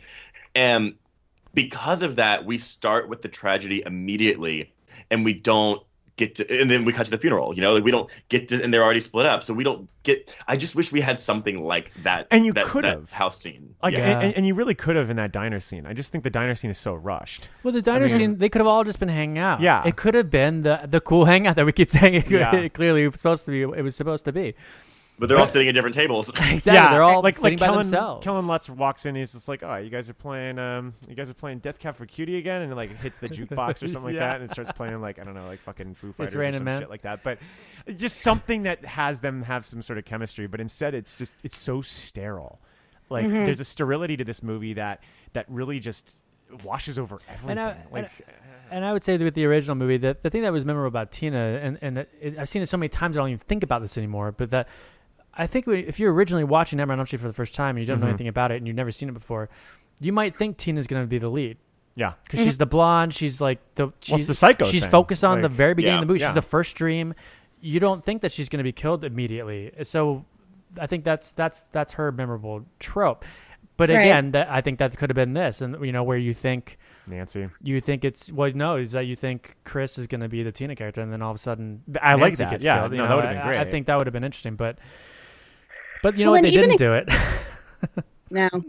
Well, I was even gonna say, even Chris's death, like they don't give her any humanity in No. this. Like they're recreating Tina's death, and that's one of my favorite deaths in all of horror. And what I love about it is you see her trying to crawl along like the walls, and you can see the pain and the fear on her face, and she's like reaching out to Rob, but they just bonk her around the room so fast in this one that like she might as well just be a doll. You yeah, know? what's really I- weird about that I, death I is- liked it. the I- thing that's I don't know. I think it's odd because it's like they have this whole long um, setup where you're following her around the house, right? And it's quiet, and it's actually surprisingly quiet for this movie. And and it, you know she goes to the bathroom, and then she goes back to her bed, and then he's right there. And then, as opposed to like maybe this was just a, a matter of subversion, to just be like, well, we're not going to show you what you saw in the first one. We're just going to kind of show you her. She's just going to quickly die, and that's it. Like, you know, Well, it's not really drawn out at all at that point. I see. Yeah. I actually, it, it was longer than I remember. There, there's a part where her body is like spinning. It's like uh, doing a barrel roll in the air, and like you hear her feet like like slapping, like slapping the ceiling. And Mm. I actually like. I don't know. That's one. Th- it, I do think it works better in the original because she's like you know crawling up the walls, whereas this one she's literally just floating around the room. Um, m- my biggest issue with with her death was that in the original, when Tina gets sliced down the belly, like you see those cuts like Yes. cut her skin. Yeah. This one, you don't really get that. It just kind of like, yeah, they appear and she bleeds out and boom, she's gone. So Mhm. I thought the build up to the, the kill was actually very well done. I agree the kill with the build-up. itself, I, I wasn't impressed Yeah. with. Yeah, exactly. Like Yeah, th- and there's a for- tension to it, but And for a character that's seemingly drawing these things out and kind of playing with them, manipulating them, it seemed so short. and then again, like like we were saying, if you're going to mirror this death scene, which is one of the most classic death scenes in Yeah. a horror film franchise, it's the best. why one even original try to do that? And then when and, and all it is is just you know she gets flopped around the room like Breckin Meyer and Freddy's dead, and then just some quick slashes and she's gone. Yeah. It's Yeah. like do something different or or or make us think that that's how she's going to go and then she gets out of the room and there's something else that happened. You know what I mean? Well, like if you think about it, the death count's really low in this movie too. So why rush it? Yeah, it's it, uh, well, and it's like all the first early. one. Yeah. I, I, well, yeah, I, I clocked it though. Kellan Lutz nine minutes, Katie Cassidy thirty minutes, Thomas Dekker forty minutes, and then you don't have another death really until uh, Connie Britton in the final scene. Yeah, which I mean, look, here's the thing with the Thomas Dekker stuff. So I mean, I think that could be a good character to go to next. Yeah, 'cause I actually, I actually really like. Um, I, I like Jesse Braun in here a lot. I actually feel for him more than I do with Rod in the original one because, uh, like you said, man, Yeah. like, Rod's a piece of shit. Like Jesse's not a piece of shit in this. Like he's just kind of like, you know, the bruised ex boyfriend that wants to, you know, kind of help, you know, his his ex, but. When he gets out, like there's a cruelty to his death in this that I don't think they actually capitalize on enough. I like, like I like the idea that he's in jail. There's a fear to this, Mhm. like he's like he's he's freaked out that he's going to die in here, but he's also freaked out that he's in jail. You buy the terror because you actually see him being processed in ways that you didn't with Rod in the original one. And then I love the fact that like it does the thing with like the wall behind him, and then he realizes because it's like so cruel. It's like oh you made bail, and then Right. nope you're fucking stuck in this nightmare, and then to like kill him and then also say like oh yeah and i got you for seven more minutes. Like do something with that then. Like Yeah. don't don't like you know like if you only are gonna have so many deaths in this movie like you earn the time to do it like don't pull your punches here like fucking go all out I think Like, it would have been pretty horrifying. Like you know that there's that other inmate stuck in that room with him. I know. And then for seven minutes he just continue like he just sees all these things happening to him, And that could then have it's been the pinned on subversion the with and then it's pinned like- on the guy. yeah. Uh, why why wouldn't you play more with that idea? That is such a cool idea, and it's introduced really early, pretty early in the film, and they don't do anything with but it. It's so do you bizarre. think do you think I- it's because they wanted to just really immediately get to the mystery of this movie i mean Well, no, because they, they they were like, oh wait, Nancy's in this movie. We got to bring her in. That's what they're doing. Exactly. Yeah. They're like, oh yeah, what about the main character of Uh, ours? But like, I, I I- I do think that this is probably the most effective nightmare sequence in the film because. I, I like that he finds the bodies of uh, Chris and Dean. I thought that was Mm-hmm. a really cool, like like little sadistic little touch. I do wish that his death wasn't just an arm popping out of his I chest. know. I, I it it feels very anticlimactic for what up to that point because this is also the best like Freddy taunting sequence in the film. Yeah. Uh, and so yeah, for it to end with like kind of like a is just like eh, okay. Like it was the the you know why are you screaming? I haven't even cut you yet. Like I think that line works. Yeah. Mhm. It's it's you're you're invested at that point. You really are. And th- and then yeah, just arm through the chest. And there's Thomas no Dekker there's no really good. imagination Yeah. I agree. Yeah. Yeah. Tho- Thomas Dekker is really underrated. I mean, he, you know what's fun fact is he's the kid in uh, Seinfeld. Village of the Dam. Oh, And- and I was gonna say Village of the Dam. In Village of the Damned too. Yeah, he's the kid in Seinfeld who wishes for the home runs. Um, God. That, that Kramer that Kramer uh, promises him. But uh, I loved him as John Connor in the Sarah Connor Chronicles, which is insanely underrated. Uh, that show probably Yeah. the best Terminator sequels uh, out there. But um, Lena Headey, man. She's great, great as Sarah. But um, so when I saw him in this, I was really stoked because at the time when this came out, I want to say the Sarah Connor Chronicles, maybe season two had just ended. Um, Yeah. I think it- well, or maybe it was a year I after. think like I think it was that. the year after this. Uh, sorry, it, I think it was 09 when Sarah Connor ended. Okay, so it was a year before this, but it was, so it was, I was relieved to actually see him again. But Yeah. I think he does do a really good job here, and, and especially in just conveying the the fear of this, because when he's like he's trapped in that field, like it is kind of just like that's the only Mhm. time I really do actually kind of feel for a character so much in this movie. No, when he's like cowered on the floor and like Freddy's like hovering over him, like Mhm. it's it it's it, it is a moment of genuine terror. Yeah, Mm-hmm. yeah. So I mean, Freddy's scary in that moment. He's he's he's playing with him. He's manipulating him. He's Mhm. teasing him, and you don't need to be funny. You don't need to be MTV Freddy to make that work. It No. works in that sequence. They just don't do enough of that. No, no. Well, let's uh let's move over to the the man of the hour that I've been talking about, Kyle Gallner, because we're gonna save Rooney for for last because I think we have a lot to say about Rooney. But Yeah, okay. uh, Do we? I, I I like Kyle Gallner as I've said multiple times on this. Uh, he gets to be the kind of Glenn here. Uh, I he kind of reminds me of Nick Stahl from Disturbing Behavior, where he's this intelligent slacker who's kind of undermined by those around him. Um, and for that, I he's the character that I kind of was able to to latch onto a little bit because I I, I like his mannerisms. I think that uh, Gallner brings a little bit to the table. He's got that sort of like spunky attitude. I mean, he exhibited Yeah. it in Smallville when he's playing Flash. There, I, I think he does it here really well. But I, I like Gallner's this character. very yeah, he's very underrated. Uh, come- around this time, so he's coming. Did y'all watch Veronica Mars? Oh No. yeah, because he's he's in that too, right? Um, Yeah, so he, he's he's in the first two seasons of Veronica Mars, and he gets a great arc. Um, coincidentally, also dealing with molestation in Veronica Mars season two, um, at the hands of Steve Guttenberg. Uh, Jesus, and- really? Oh, my Oh yeah, God. yeah. It's it's he he. Yes, he's like a recurring character in the first season, but he's like a main part of season two. And it's if you've never seen Veronica Mars, I'm not going to spoil it for you, but it's he, he's great in it. Um, but like I think he also did like um, Haunting of Connecticut around this time, and of course yeah. Jennifer's Body was the year before this, and he's one of the uh, well, I mean one he's a very good part of Jennifer's Body, and his death's also very upsetting. But I, I'm I'm always surprised because like he did this and he did like Red State, the Kevin Smith movie, which Yeah. I think is actually pretty solid. But I I'm do in the too. minority with that one. No, no, no. I, I Uh, agree with you. Yeah, but like he he never really he hasn't really broken out since then, and I, it always kind of makes me a little sad because I do think he's a very talented actor, and I think he's good in this movie with a role that is fine. I. I mean, how do y'all feel about having two final people in this movie as opposed to just Nancy?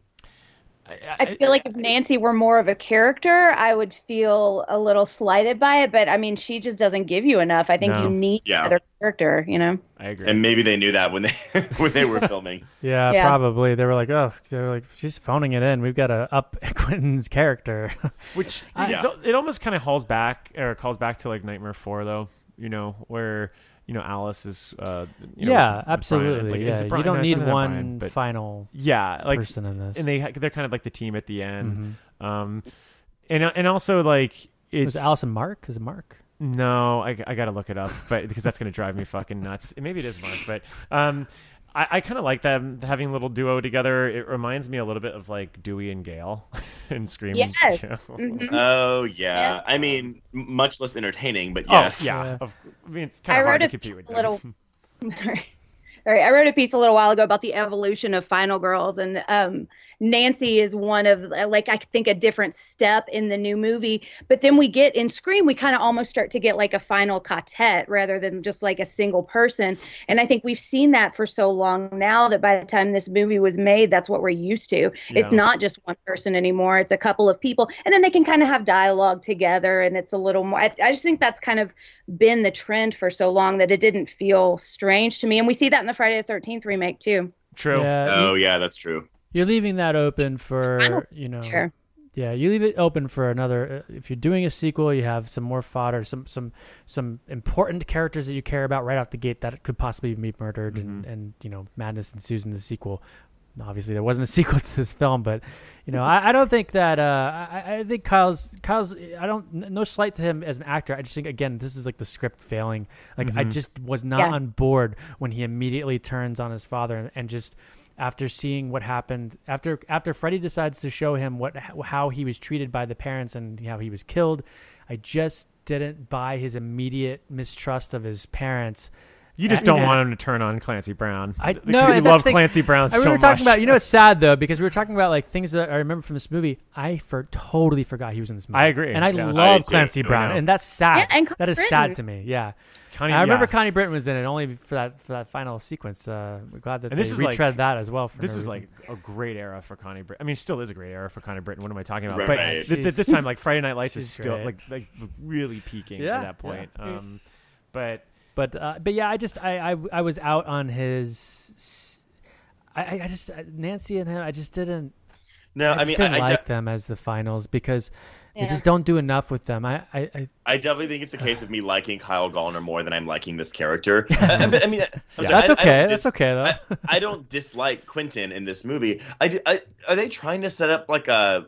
Because I think in the opening scene they try to set up like a like he likes her romantically. Yes. Yeah, I think that's But what then- the case oh is. yeah, absolutely. Yeah, but then they don't really do anything with that because you know molesting. Mm-hmm. Right. Yeah. Well, And they I- do kiss right after he's told her that she's been molested. Oh yes, I wrote that in my notes. I literally wrote, "What the fuck timing is that?" Read the room, Quentin. yeah, yeah. I, I, You guys like Quentin? the, the the one thing I will like about these these two leads that we have are they're, they're willing to go the extra mile to uh, keep themselves awake because it's not enough to just go drink coffee. We got to get like needles and stab ourselves Oh, with it. my- and one of my burn fa- our fucking skin like because this is a platinum love dunes. One of one of my favorite scenes is when Quentin goes to the pharmacy acting like a complete drug addict to get you like you couldn't just calmly Yeah. like you're gonna just be so fried and now you know maybe he's just so fried he can't do it but I just was like why even try if you're gonna go in there like that I kind of wish this movie would have gone like full uh, natural born killers or like true romance, where like he just like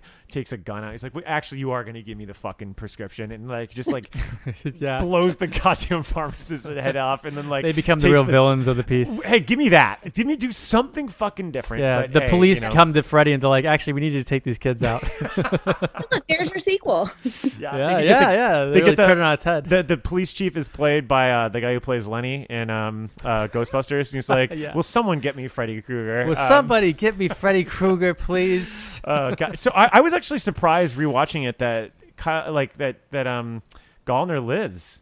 I mean, Yeah. which is Mhm. Yeah. I, I totally forgot about that. I even re- even rewatching it a second time this month, I forgot that he lives at the. I, I could have you know, sworn it doesn't he, like, surprise dies me that you end. forgot about it. though. Yeah, I guess it isn't surprising, but all right. You know, it's something. Oh, really quick though. Yeah. Something I did like uh, with his character was when he when he's in the library, and then you there's that moment where you see Freddy talk uh, reading to the kids. yeah, That is a really creepy moment, but it's completely ruined by that quick sped up CG turnaround of his character. I, I don't know why they do kind of remind reminded me of it chapter one. Even if he little had just kind of creaked his neck to the, you know almost like he's about to turn around, then he Yeah. wakes up. Like I, I just, uh, it's like okay, you want to turn around so quickly that you wake him up from his own dream. Why would you do that? You try to kill him and keep him in the dream. It's just, it doesn't. It's just, there's a lot of things that just don't make sense. There's a lot of uh, like, dream logic, whereas you watch the original ones and you could tell like they really sat down and went like, Yeah. all right, what would actually happen in these dreams? You know, Mhm. uh, which I think that that pays off. I mean, I think a lot of it probably has to do with the practical effects because they have to figure out like, all right, well, what would Yeah, make well, sense? how are we gonna make You this know, work? exactly. So like, how would that look? You know, and work narratively, and they don't really do that in this one. But um, elephant in the room, Rooney Mara. Are we ready to talk about Rooney? Oh yeah. Are we ready for Rooney? there. There's a few other few other uh, extra characters I want to talk about, but yeah, let's get to Nancy let's let's talk about Rooney. Um, I'm gonna say straight up, I've never liked Rooney Mara, and I know that's Really? that makes Not even in that's- Pan? No, oh yeah, Pan especially. No, I, I think Oh she's my great. I, I love her in Girl with the Dragon Tattoo, and that Me is too. about it.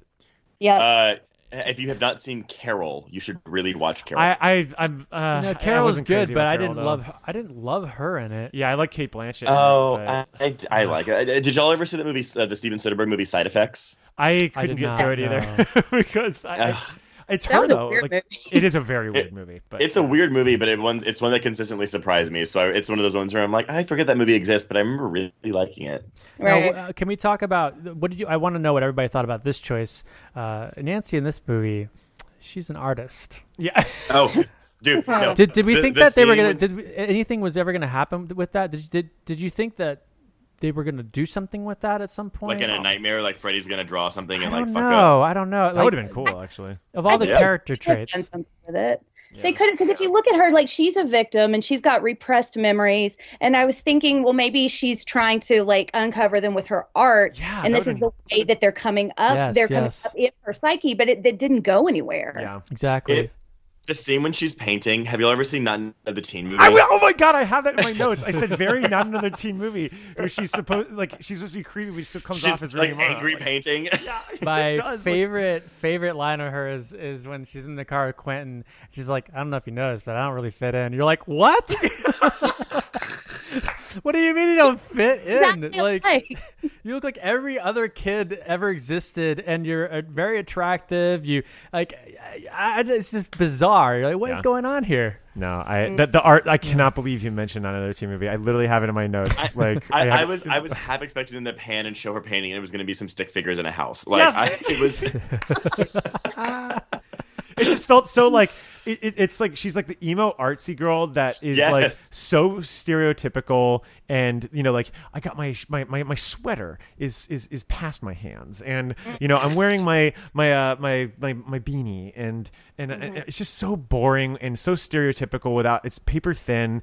And i almost wish that like she would have like been like you know like kyle gallner would have just been like oh god and she's got like paint on her overalls. And you know it's just like Oh, look at oh, Jet she got glasses. glasses, and a ponytail. glasses. it's just like she's a walking stereotype and like and, and and you could tell based on even just the quote i read earlier like rooney mara does not give a shit about being in this Well, movie but like, no, she's saying self sabotage. I'm like, no, you're not self sabotaging. You're because again, the movie would not have been great even if her performance had been stellar. Mm-hmm. But it would have been something to latch onto. And Yeah. she is literally, and I, it's a cliche term, but asleep Mm-hmm. during this entire. It's so boring. She is giving you nothing to work with. Right.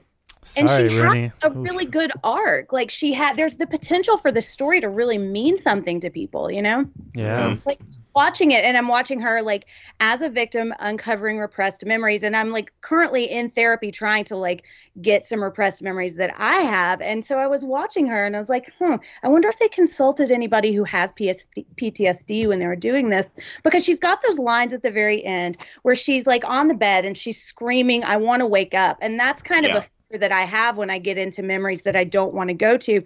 The imagery that I have is like actually from the movie Sunshine. It's like being swallowed Yeah. by the sun, and then I'll start to get in these memories, and I won't be able to wake up. Mhm. And so I was watching that, and I were really kind of connected with her for like a split second. And then when she says, "You're in my world now," I think she. Oh, I was like, "This could have been something. This could Yeah. have been. the I take back every, every all the power I gave you." And you she just feel doesn't anything. care, you know. i know It's also a really bad line. It- It's it's it's very much like Monica Keena's uh, w- w- you're, "Welcome to My World Now, bitch" and Freddy vs. Jason. Yeah. yeah But it works in that movie because that movie's dumb. This movie is trying to be very serious. yeah And also, I, I, I'm going to rewind a little bit. So, because we know he molested Nancy, he was molesting all the kids, right? Yes. Like even the boys. But Yeah. did he molest Yeah. Quentin? See that that's the thing. Like, because the pictures they find are seemingly just Nancy because he, like, you know, she was his favorite. So I guess he just took pictures of her when he was molesting her. Well, but she's an artist, you know. yeah, Oh, gosh. she's the artist. Ugh. Oh my god. yeah But like, Uh, I, I'm I'm surprised though that because he's I mean not that it's like worse quote unquote that he's molesting the boys too, but I'm surprised they don't really do anything by saying that, which also goes into dangerous territory about like oh if you're queer you know you're a pedophile. Mm-hmm. mhm, yeah Yeah. which Y- Uh, yeah, th- th- there's there's not a lot of it's for a movie that really wants to like dig into its lore. They really didn't really spend time actually like thinking it out. No. I know. you know, Yeah. It, it feels like a too plot many- too twist. many- That's exactly yeah. it. And I wonder if like the what the characters were given. Like what what was you know what was Kyle Gallner given like by the director like or the writer like was he given anything like did they have to bring them the stuff like did they re- literally bring their own wardrobe like I feel like like Rooney Mara walked off the set of like the Social Network and was just like all right I gotta go to this other job all right see you later um, They do so disparate, you know? yeah yeah Yeah.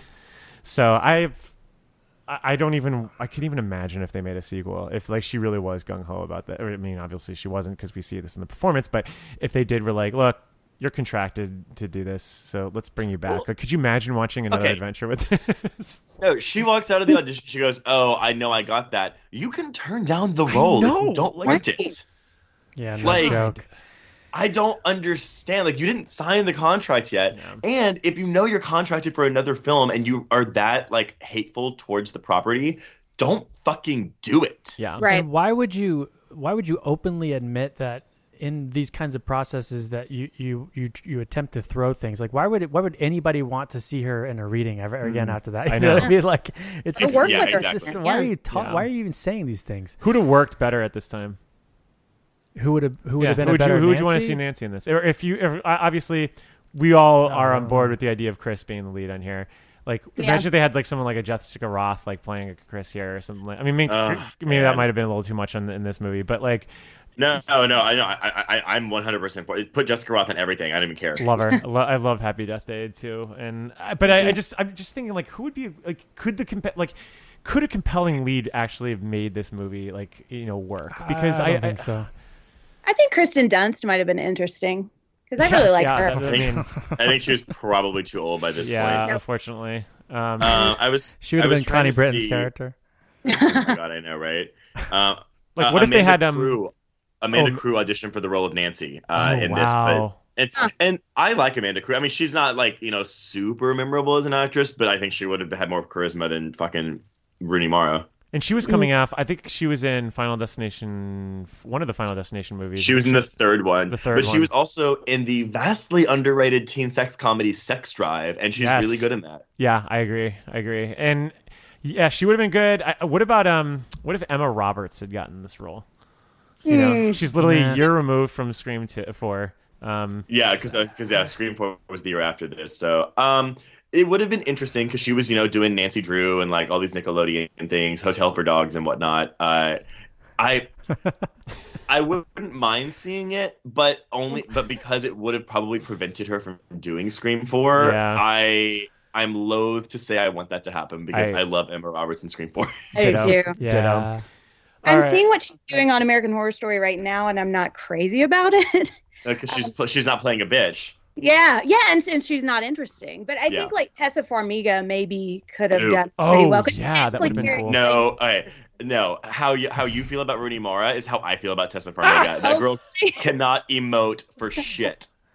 hey, have you seen In the Valley of Violence? She's pretty great in that. Um, She's Uh. fine in that, but she's like, I mean, but she's I- punchy. She's supposed to be like kind of punchy and like quirky in that movie, so it doesn't really. It's not Ka- like her. Karen I was gonna say Karen Gillan. female character. Yeah, yeah. was he get Karen Gillan in there? Oh wow! If, what if, Uh, yeah, with her Karen with her Scottish accent. That would have been great. Uh, Oh, really shake so it up. Uh, what about Marcus Marcus Yoon, the web? oh yeah, web, we can't web forget about Marcus. That that scene was Oh. like I, I don't mind that scene. I don't either because it's I world think- building, Yeah. but W- You know, okay, we got to update this. Okay, yeah, yeah. Someone probably would have done some kind of web diary thing. Mm-hmm. Okay, I thought that was interesting. I don't think I didn't need to see like him his head hit the screen. Thing. No. I think if it had just lingered on him for a second and then the video stopped, I think that would have been creepier. and that wasn't live, right? That like that was like literally like archival video. no, it was archival footage. So, So it's like, yeah, the hell would- someone kept that out there. Yeah, exactly. Uh, yeah. what Evidence of the terms death. of agreement do they have on Uh, these fucking videos? And then I've got to mention the the random cop at the end of the film that you just hear say, "No sign of a body anywhere," which makes which also makes no sense. Or I just love when they're, when they're picking up uh, Jesse in the park. That one cop's just like, "Shut the fuck up!" Yeah, it's just like out of nowhere. Jeez, I, I, have, This I. I have a question on the supporting cast. How much? How how how how long do you think Connie Britton was actually on set for this movie? oh, day. Oh, like Yeah, a day, dead right? and that, that that's another one too. I mean, because like, what, what can Connie Britton do with this role? But like, you know, uh, Ronnie Blakely is so memorable as the mom and her fucking alcoholic uh, tendencies. Yeah. Right. They don't give her anything to do in this movie. Yeah. There's Yeah. no like defining trait for her. Hmm Except, well, when they're going after Freddy, she is the voice of reason. That's like, you guys weren't done, but this isn't how we should do this. And Clancy Brown's like, shut up, like we're gonna kill this guy. You know, like it's so it's like, oh, okay, well, she was against it, but then is like wrapped up in this. But they don't give her anything. You're absolutely right. They and don't, and they could have because they could have said like the sins of, of Yeah. like the whole in the first movie, the sins of the parents are what brings Freddy to the kids, and the sins of the parents in this movie are repressing the memories of their children, and they didn't do anything with that either. and I Do would have y'all believed buy it that, like- more. Go for it. I was just saying, do y'all still buy that 12 of these kids would all repress their memories over this one incident? I, I, Not I that can't buy that at all. No, unless there's Yeah. like some more supernatural element that's involved with it. But no. Yeah. Right? Okay, Did they ever even each other?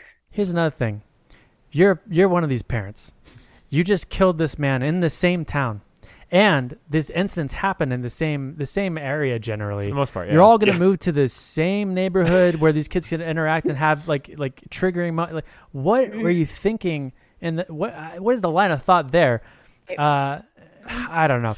Well, no, wait. Also, you have the thing though where Chris is like, "Oh, I don't remember knowing Dean. I we met in high school, and they knew each other in preschool, but they still lived in the same town, and so they still presumably went to the same schools even Yeah. after they Exactly. like like that doesn't make any sense. No. Right. It's so weird. I mean, I as look, I've had hazy memories before for sure.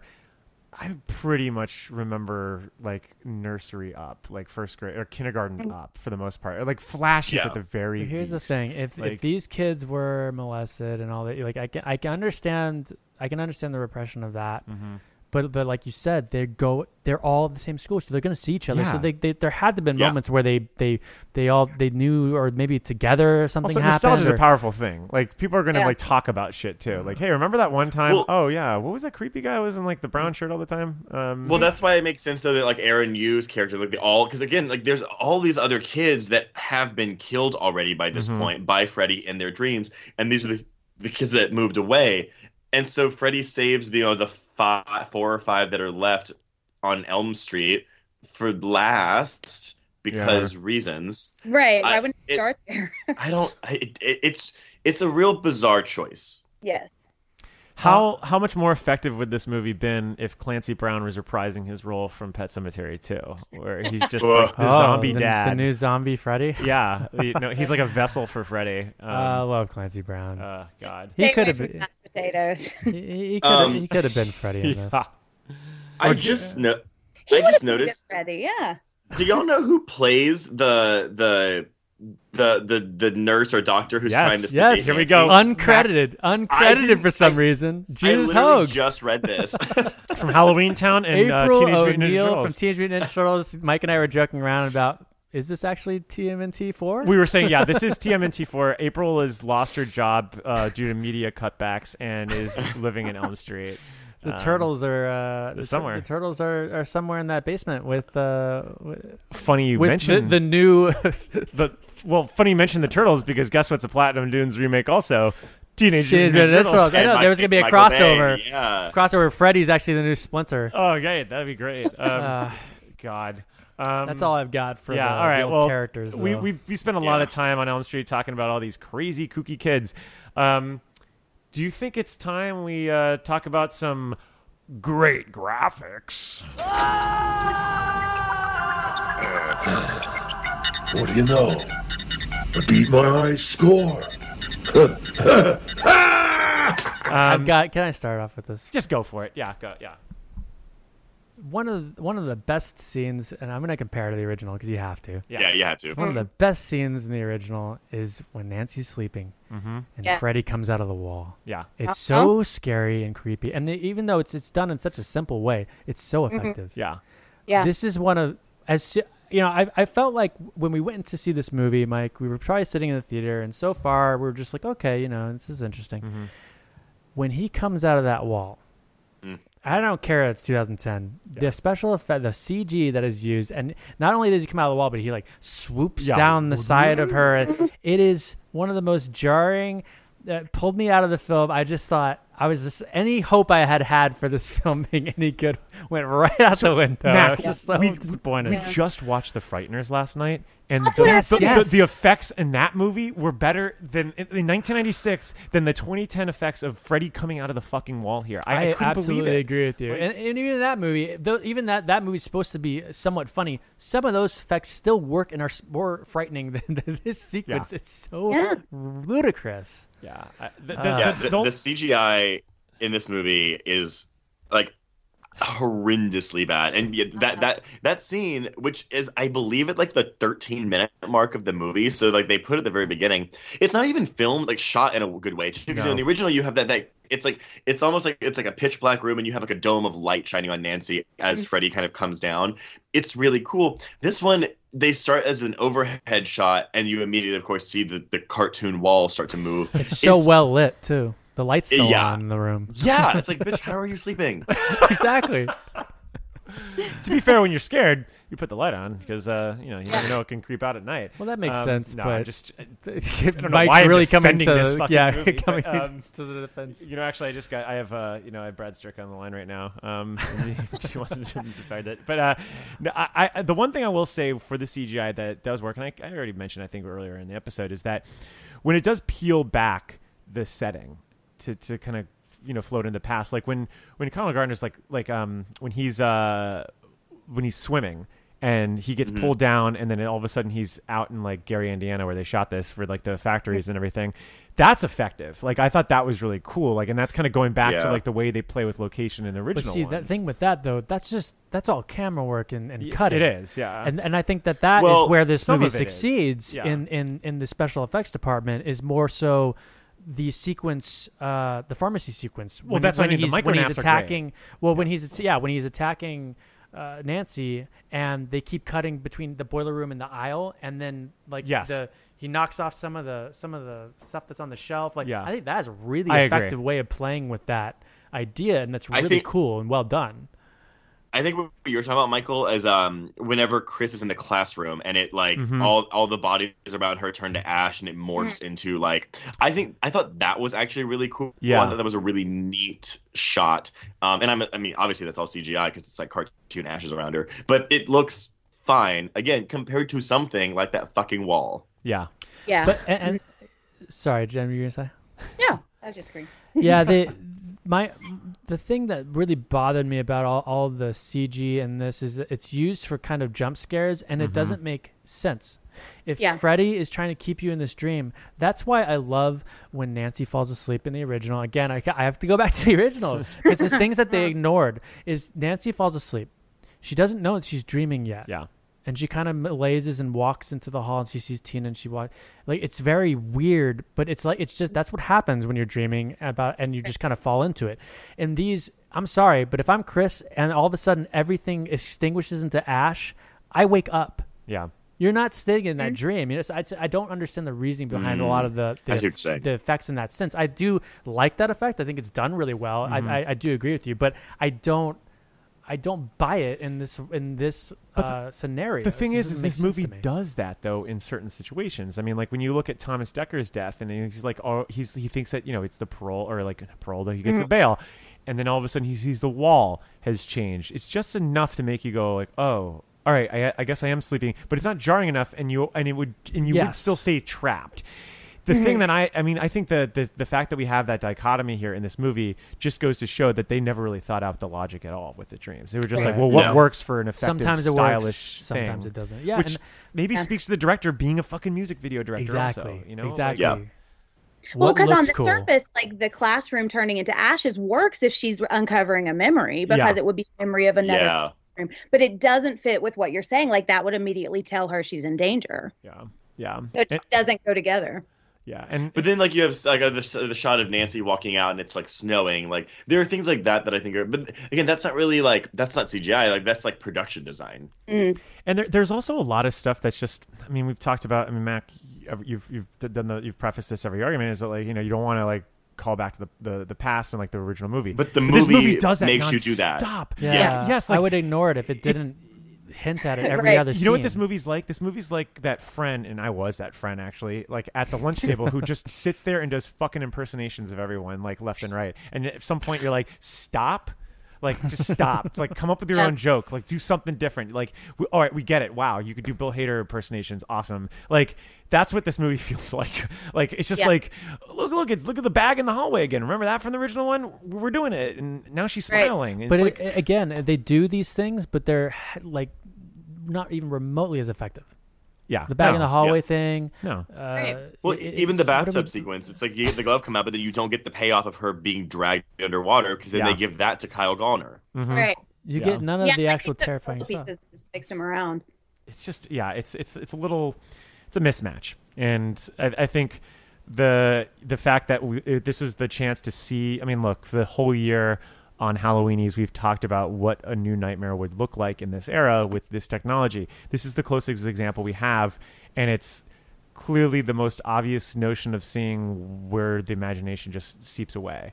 Because mm-hmm. as we saw the, the the only thing we never ever criticize with any nightmare installment on this podcast is imagination. We always say it's it's still imaginative. That's the best part about this film yada yada yada like for the most part even with freddy versus jason we, there's still parts of it where we're like oh that's kind of imaginative even though it's cool waning a dream little bit yeah. but this is one where I like I think that is absolutely the biggest problem with this movie. And there's just there's Yeah. just no creativity, there's no imagination. Even with things like where you're like visually it can be kind of cool, like the snow in the bedroom. You're like, all right, well, why the fuck is this in here again? Like, like all right, great. Like, can like, you imagine if like Quentin's Quentin's dream in the library, that door shuts and then he has to watch him murder all those kids, and then it cuts to him waking up and just screaming in the library and everybody. it- there's just there's there's there's setup in this Yeah. film of of good nightmares, But no but payoff. Then, but then they always wake up, Mhm. and it's like no, like even if the bathtub thing had been different. You know, uh, maybe she gets pulled down and then w- or, They're in the or, you ocean or something like she- that, or, you something, know, something, something different. different. You know, like play. You can play. You can hint at the original and play with those things if you do something interesting and new with it. Mm-hmm. But they just, mm-hmm. it's just a cop out. It's mm-hmm. just again, it's just the pull on the heartstring to make you remember that and like, oh, I like that from the original, but you're confusing it with liking this movie. But people are not eh. stupid, and and that that shows. Yeah, a lot of people came out to see this and it did well. No one talks about this movie. No. No one mm-hmm. remembers this movie. Well, that's yeah, that's why they didn't make a sequel because both the critical and fan reaction was so negative. yeah. Yeah. yeah. Well, and as for as much energy as they spend, like trying to recreate the old stuff, if they had used that energy to flesh out the new things they were adding in, I think it would have been way more effective. totally. because the like you were saying, Mike, that the micro naps, great idea. Yep. Yeah. It- it's like so uncontrollable at that point. You can't. Mm-hmm. You you're just in and out of sleep. I th- that is one of the scariest things, and not Yeah. being in control of falling asleep at that point. Right. And they mm-hmm. don't do enough of it. They don't work Yeah. with that enough. That is such a really great idea. And this franchise has tried so hard over the years to kind of capture that feeling. You like in the mm-hmm. original one especially, and most of the time they just have to lean wholly into the dream to be like, oh yeah, actually they were dreaming the whole time. But the fact that they were going in and out of this in here is great. Like there's a chaos to that that is so scary. Here's another really upsetting thing to think about. The whole idea of, you know, if you stay up long enough, you go into a coma. Mm-hmm. And then and then he does say at one point he's like, "Well, I wanted I was teasing you and teasing you enough because I wanted you to go to sleep because then you'll sleep forever." Now, the child murder thing that doesn't make sense. You know, yeah, he just wants to kill them, but if he really just wants to like trap them in a dream and molest them for That's the rest terrifying. of eternity, like think mm-hmm. about think about like they like of all those other people they found out that they were in a coma and then they realized that he was just like messing with Yeah. them in the dream still, like mm-hmm. forever. Like that is frightening. That's mm-hmm. terrifying being caught in that. And then the micro naps are even scarier because that you're almost on the brink of going into a coma. Yeah. But they don't They do don't any play of with that. that. No. it's so bizarre. They're more concerned with getting to the end when that can be, you know, like the hey, how can we top the original ending from the first one? But Right. well, they don't. they don't. don't. No, so God, no. similar as bizarre. Um, well, we've talked about the effects. Now it's time to talk about. Oh God, this is gonna be a really tough section. Also, our favorite dream in a section we like to call "Welcome to Prime Time, bitch."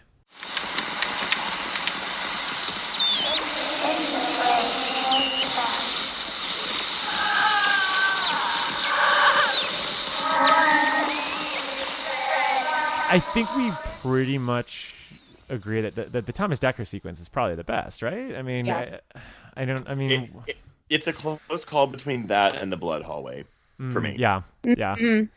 See, I do like it. Sorry, Jenn, go ahead.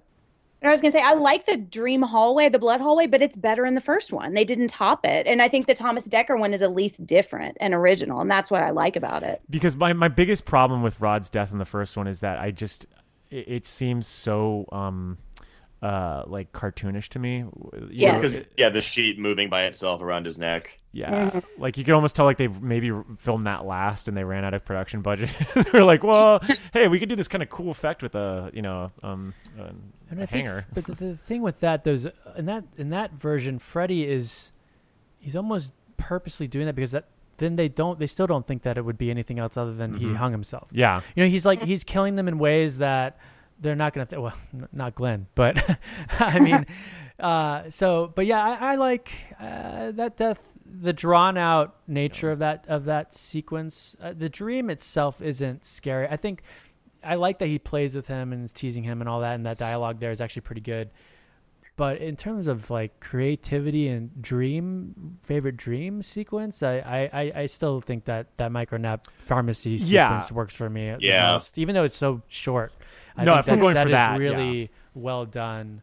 And I just wish there were more bystanders like standing around, like seeing Like her, like- just What was Rea- happening? yeah, I, that's a missed opportunity too. And, uh, also with with with Kris's death, um, you know, she, she flops around and then just gets just gets like sliced.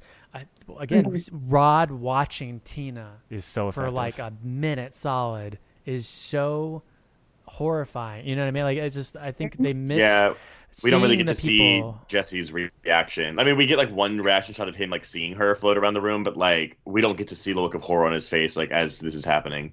Well, like like Dean's death in the very beginning, like you see everybody's awake and they see him cut Yeah. his own throat, and that is effect. That's a, when those those dreams are effective. The dream doesn't have to be as effective if you're going to show What us what's happens really outside. happening. It's like the missed opportunity in Freddy's Dead when Breckin Meyer's like Mhm. Yeah. bouncing Uh, around. He's not actually being hurt.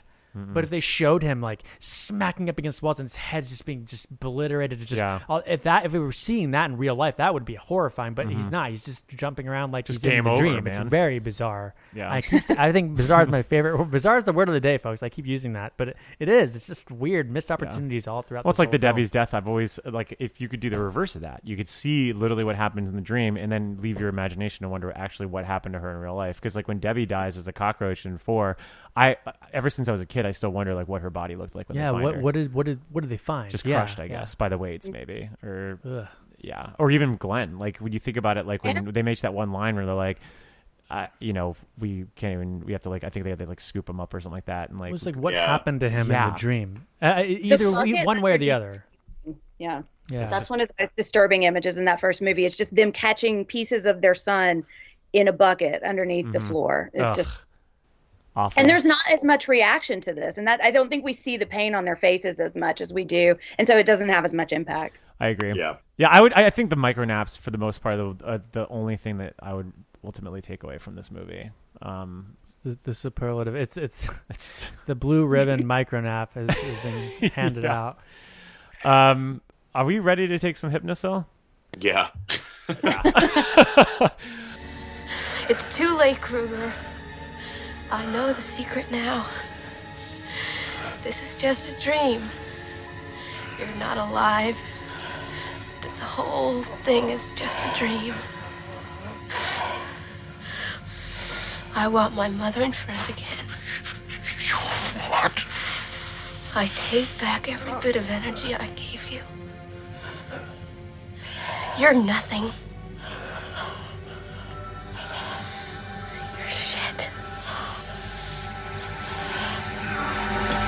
All right. Final thoughts. Who wants to kick this one off? Trace. How, how, many, how Um, many finger knives are we? Oh, doing? we're doing four. Okay. We're doing four finger knives. It's out of four. Yeah. Okay, so I'm giving this two finger knives, and I realize that for some people that may be too high. And, and I- I'm going to go back to what, what I said in the beginning. I don't think this is a terrible movie. No. It's competently made. There are a few good performances. There are a few good ideas. It's just a bunch of missed opportunities, and it feels like there wasn't a clear vision. It feels. I, I don't even want to say it feels phoned in because I do feel like there was effort put into this, but there also wasn't effort put into this. Yeah. It's it's so like from a technical standpoint, I see the effort. From an uh, uh, a creativity standpoint, I don't see the effort, and that's if you have one horror franchise that needs creativity, it's the Nightmare on Elm Street franchise, and that's what's missing from this. So, um, it it it's so forgettable. It's gonna have no legacy whatsoever. But I don't think it deserves to be in the pantheon of like worst horror remakes. I think it just it's just it exists as a film on a disc. I agree. I'm gonna I'm gonna follow you because I have some basically piggybacking on all those thoughts. It does the worst thing uh, possible, which is that it's not awful, it's not great, it's not good, it's just meh, and ultimately that is sometimes the worser fate for any movie. Yeah. Because then you just become obsolete. And for me, this just feels kind of like it's it's it's a total missed opportunity, and it's a really depressing missed opportunity because now we've been what ten years now, almost next year from Yep. not having a Can't nightmare wait for movie. those anniversary screenings. You know, yeah, the anniversary. yeah, they're gonna have a tenth anniversary. and They're gonna bring the whole cast and be like, "Where's Rooney?" Um, I'm uh, for that reason. I'm I'm, gonna, I'm just gonna give it. Um, I'm gonna give it two. Also, I think. Uh, actually, no, I'll give because out of four, I want to go with one and a half. So let's Yeah. just imagine like my my actual figure of Freddy over there that I have, where he's missing all his knives, but he's got one little one left. So there you go. so one and a half for me. But uh, Jenn, do you want to take this one? Yeah, I think I'm going to give it a two also. Um, I think there are things in here that I like. I think um, if you look at it just as scariness, it did scare me and there were some disturbing things in it. But I'm going to add a little animosity to my two because it could have been a four. Like there were things in here that I really wanted to see and I think you're you have a cast full of characters that are survivors of terrible things and you have an opportunity to say something about that and I feel like they gave us just enough of that they dipped their toe into the water of making a point and then backed away from it and that just makes me angry because if you're not going to do anything with that then just leave it alone and just make a fun slasher Yeah. so yeah.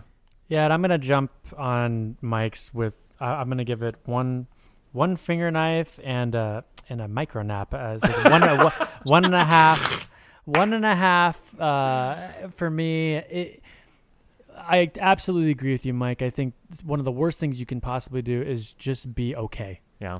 Especially when you're trying to when this is supposed to be the the one the movie that reinvigorates the franchise.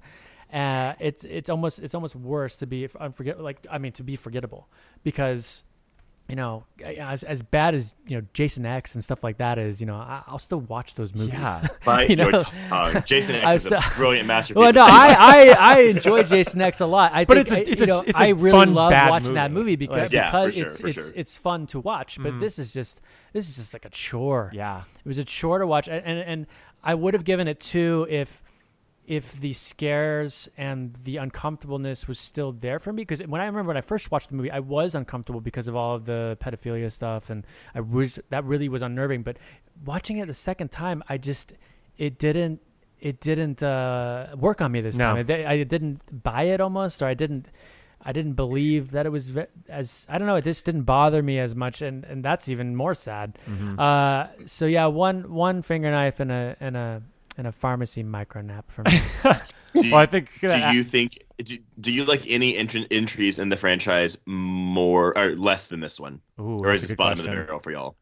Do I like it less? Oh yeah, no, I, I think Freddy's Dead's worse than this. Yeah, I I would. I, I would I, I, I, I think the same. I, I, I, I, I will watch Freddy's Dead, and, and, and every time I do, it's you're like, oh, maybe this isn't as bad as I remember it being. It's kind of like Halloween Five in a sense. Yeah. Uh, but it's always Yeah. not good. Here, here's the reason why I think Freddy's Dead is even more uh, like of a downer to watch. It's it's literally watching a decade um, realize it's over. Like you watch that movie and it's it's like the 90s are like slowly taking over and you see a franchise that is still like they didn't realize the 80s are done. It's like the end of a, a party like when a guy shows up Mhm. at like 5 in the morning is like, "Oh yeah. Oh."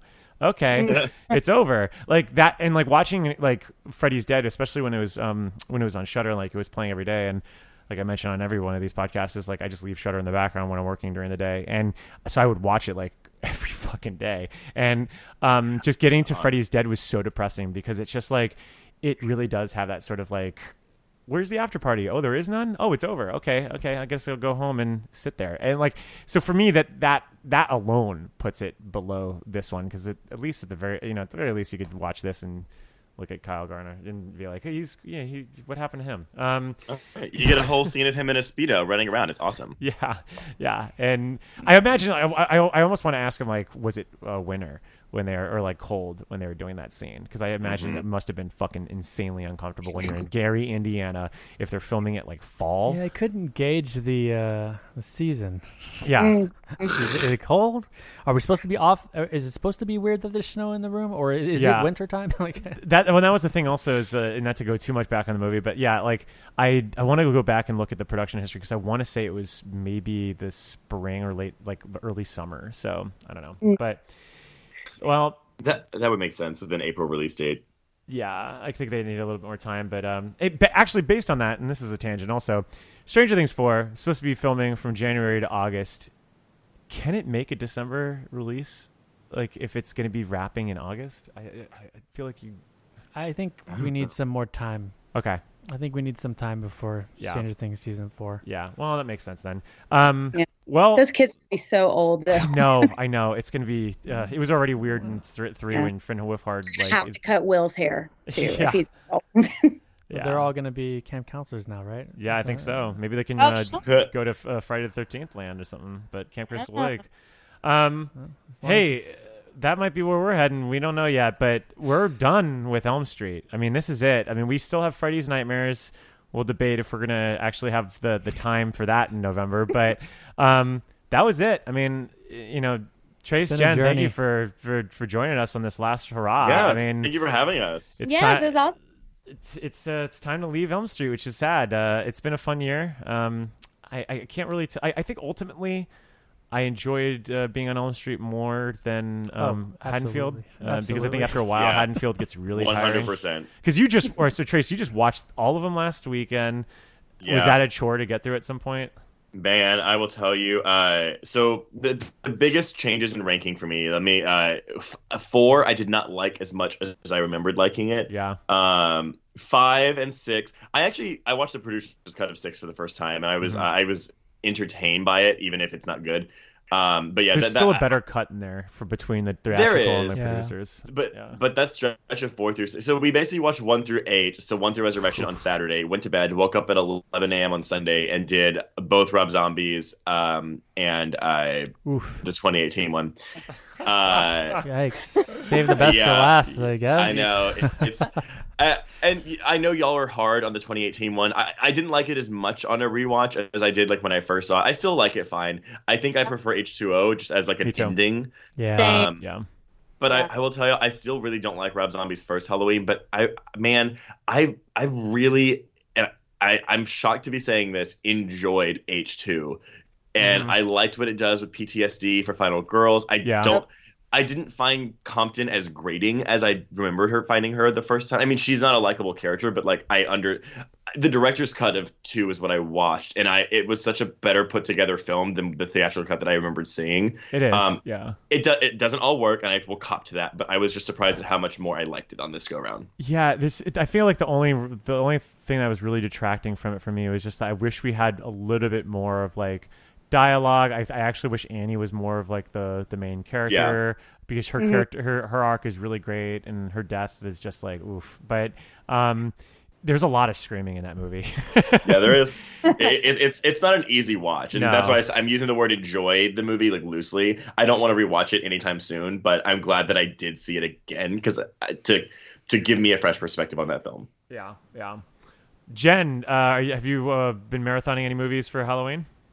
Um, yeah, actually, I've been marathoning um the Simpsons Halloween episodes. Oh, nice. my Halloween tradition, yeah. Love yeah, it. those are my favorites. But I like I've been rewatching um some of the Final Girl stuff. We just watched Candyman for episodes, um, which was really interesting to look at now because I hadn't seen that movie in I don't know, probably 10 years. And I just saw so much more in it. Now that I'm like, we have the podcast and I do writing, I've been rewatching some of these movies that I grew up watching with like a more critical eye.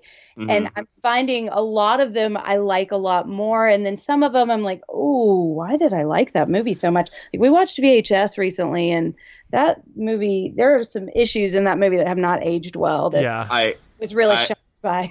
you, you said VHS. Um, I oh, well, I, uh, I, I well, Brad Miska, sorry, but I really don't like. sorry, my, my, my- my editor like, pro, like bloody produced those movies, but Sure, yeah. I I. I, I don't like the first one very much, especially the um the the first story about the the vampire girl because Yeah. it's the, the it's there's a lot of um misogyny and toxic masculinity in the first movie that I was I, I, even on my first watch I was like uh I don't love this I, Yeah. I do like the second movie though Yeah, I've the second one. I'll have to check that out. I feel both have like at least some uh, chapters that really Yeah, that, that like are great. any anthology. Like the the first the first one for me, like the haunted house at the end is just just so effective to me. Like I think it's so scary. Um, see I like I like the Ti West honeymoon segment oh Mm-hmm. yeah, yeah, that's the one I didn't that I didn't that didn't stick with me anymore. But and Yeah. I love Ti West, which is so crazy. But Yeah. um, well. Look, with the- th- this is actually being dropped on Halloween, so this is fitting that we are Oh. talking about uh, some of the horror movies here. Yeah. But um, and this means that the, this is also the last day for the Losers Club 31 days of Halloween, which means I'm not gonna have to make these trailers anymore, which is very nice uh, to do because I, I don't know why I thought that would be a fun idea to do, but I hope everyone enjoyed that. But uh, I hope everyone enjoyed this run for Elm Street, and what we're going to be doing next, we will announce on our socials. Please follow us on uh, Facebook. Twitter, Instagram. You could find us everywhere there, and we're going to be uh, updating what's going to be season three. Um, maybe we'll go to Starcourt Mall. I'm just joking, but uh, you know. Sure. But before we go, though, Trace, where can our listeners find you? Yeah, uh, no, you can find me on Twitter and Instagram at uh, Traced Thurman. That's my first name, last name with a D in the middle. Uh, we uh, Horror Queers has, I mean, you can find Horror Queers on Bloody Disgusting, on iTunes, Stitcher, I, uh, Spotify, all that crap. Um, and then we have a Facebook page and a Facebook group, but we have not yet made the crossover into a Twitter handle for the podcast. It's a lot of work. Uh, Twitter's a lot yeah. of fucking work. But uh, yeah, if you want to hear uh, me and my lovely co-host Joe Lipsett talk about uh, gay things in horror movies, or add gay things to horror movies that don't have gay things in them, uh, right. Then you can give us a listen. Yeah, it's it's a great show. I, I just uh, listened to Cursed, which was a blast because fucking Christ, that movie is a mess. Um, That movie is so bad. oh, yeah, it's no, so great. bad. Yeah, Commendable the- for revisiting Cursed. yeah, God. Well, I got I got to interview Jesse Eisenberg for Zombieland, and I asked him about Cursed, and he was a legitimately shocked that anyone would ask him about it, and b very excited to talk about it. Like he was like, Oh, "Oh, my that's god, like what can I tell you? Like let's go." That's That's so awesome. Yeah, you got to find that interview online. It's great. Um, I the whole that just that that whole story is wild. I remember following it just week to week and month to month Ugh. and year to year when it was first announced to when it actually rolled out into theaters. And I remember that opening night, all of us just being like. Woof, you know, no pun intended. That was worse than I actually thought it was going to be, which is we went Well- in with low expectations. You can find the original script online, by the way, and it's a much better movie. Like Yeah. you can read it and you're like, "What were they thinking?" I mean, there's one aspect about the ending that's just stupid as fuck, but other than that, like the original script was just a much better movie. Yeah, yeah. Well, Jenn, where can I listen to find you? Um, you can find me on all the socials at Jen Ferratu. Um, you can also find me co-hosting the Horror Virgin podcast. Um, like I said at the beginning, we're a horror comedy podcast where my friend Todd does not like to be scared at all. So we watch a movie with him every week, and then I try to convince him to love it, and we laugh a little bit at how scared he gets at the jump scares. Um, but yeah, we you can find us there on um, Horror Virgin on all the so the socials and at horrorvirgin.com. Nice. If you like how did you get made how did this get made and you like horror movies you'll probably like us it's real fun Definitely check them out. Please, please, and follow. Support. yeah Mac, where can we find you? right here on Halloweenies Yeah. and uh, the Losers Club podcast, where we speak about Stephen King weekly. Yeah. Uh, I'm not going anywhere. Yeah. All right. Well, we are going to be covering Doctor Sleep. Uh, if you are listening today, uh, tomorrow, well, actually, I think today we are going to be running our review of Doctor Sleep because we had just watched it on Wednesday, and the next week I'm seeing be, it Wednesday too. I'm so excited! I'm so excited, and um, and then the following week we're going to be doing the book. So uh, we got that, and then we're going to figure out where we're going to go and take Halloweenies next uh, over the next couple of weeks, and uh, obviously, like I said before, follow us on socials to find out. Until then whatever you do, don't, don't fall, fall, asleep. Asleep. asleep.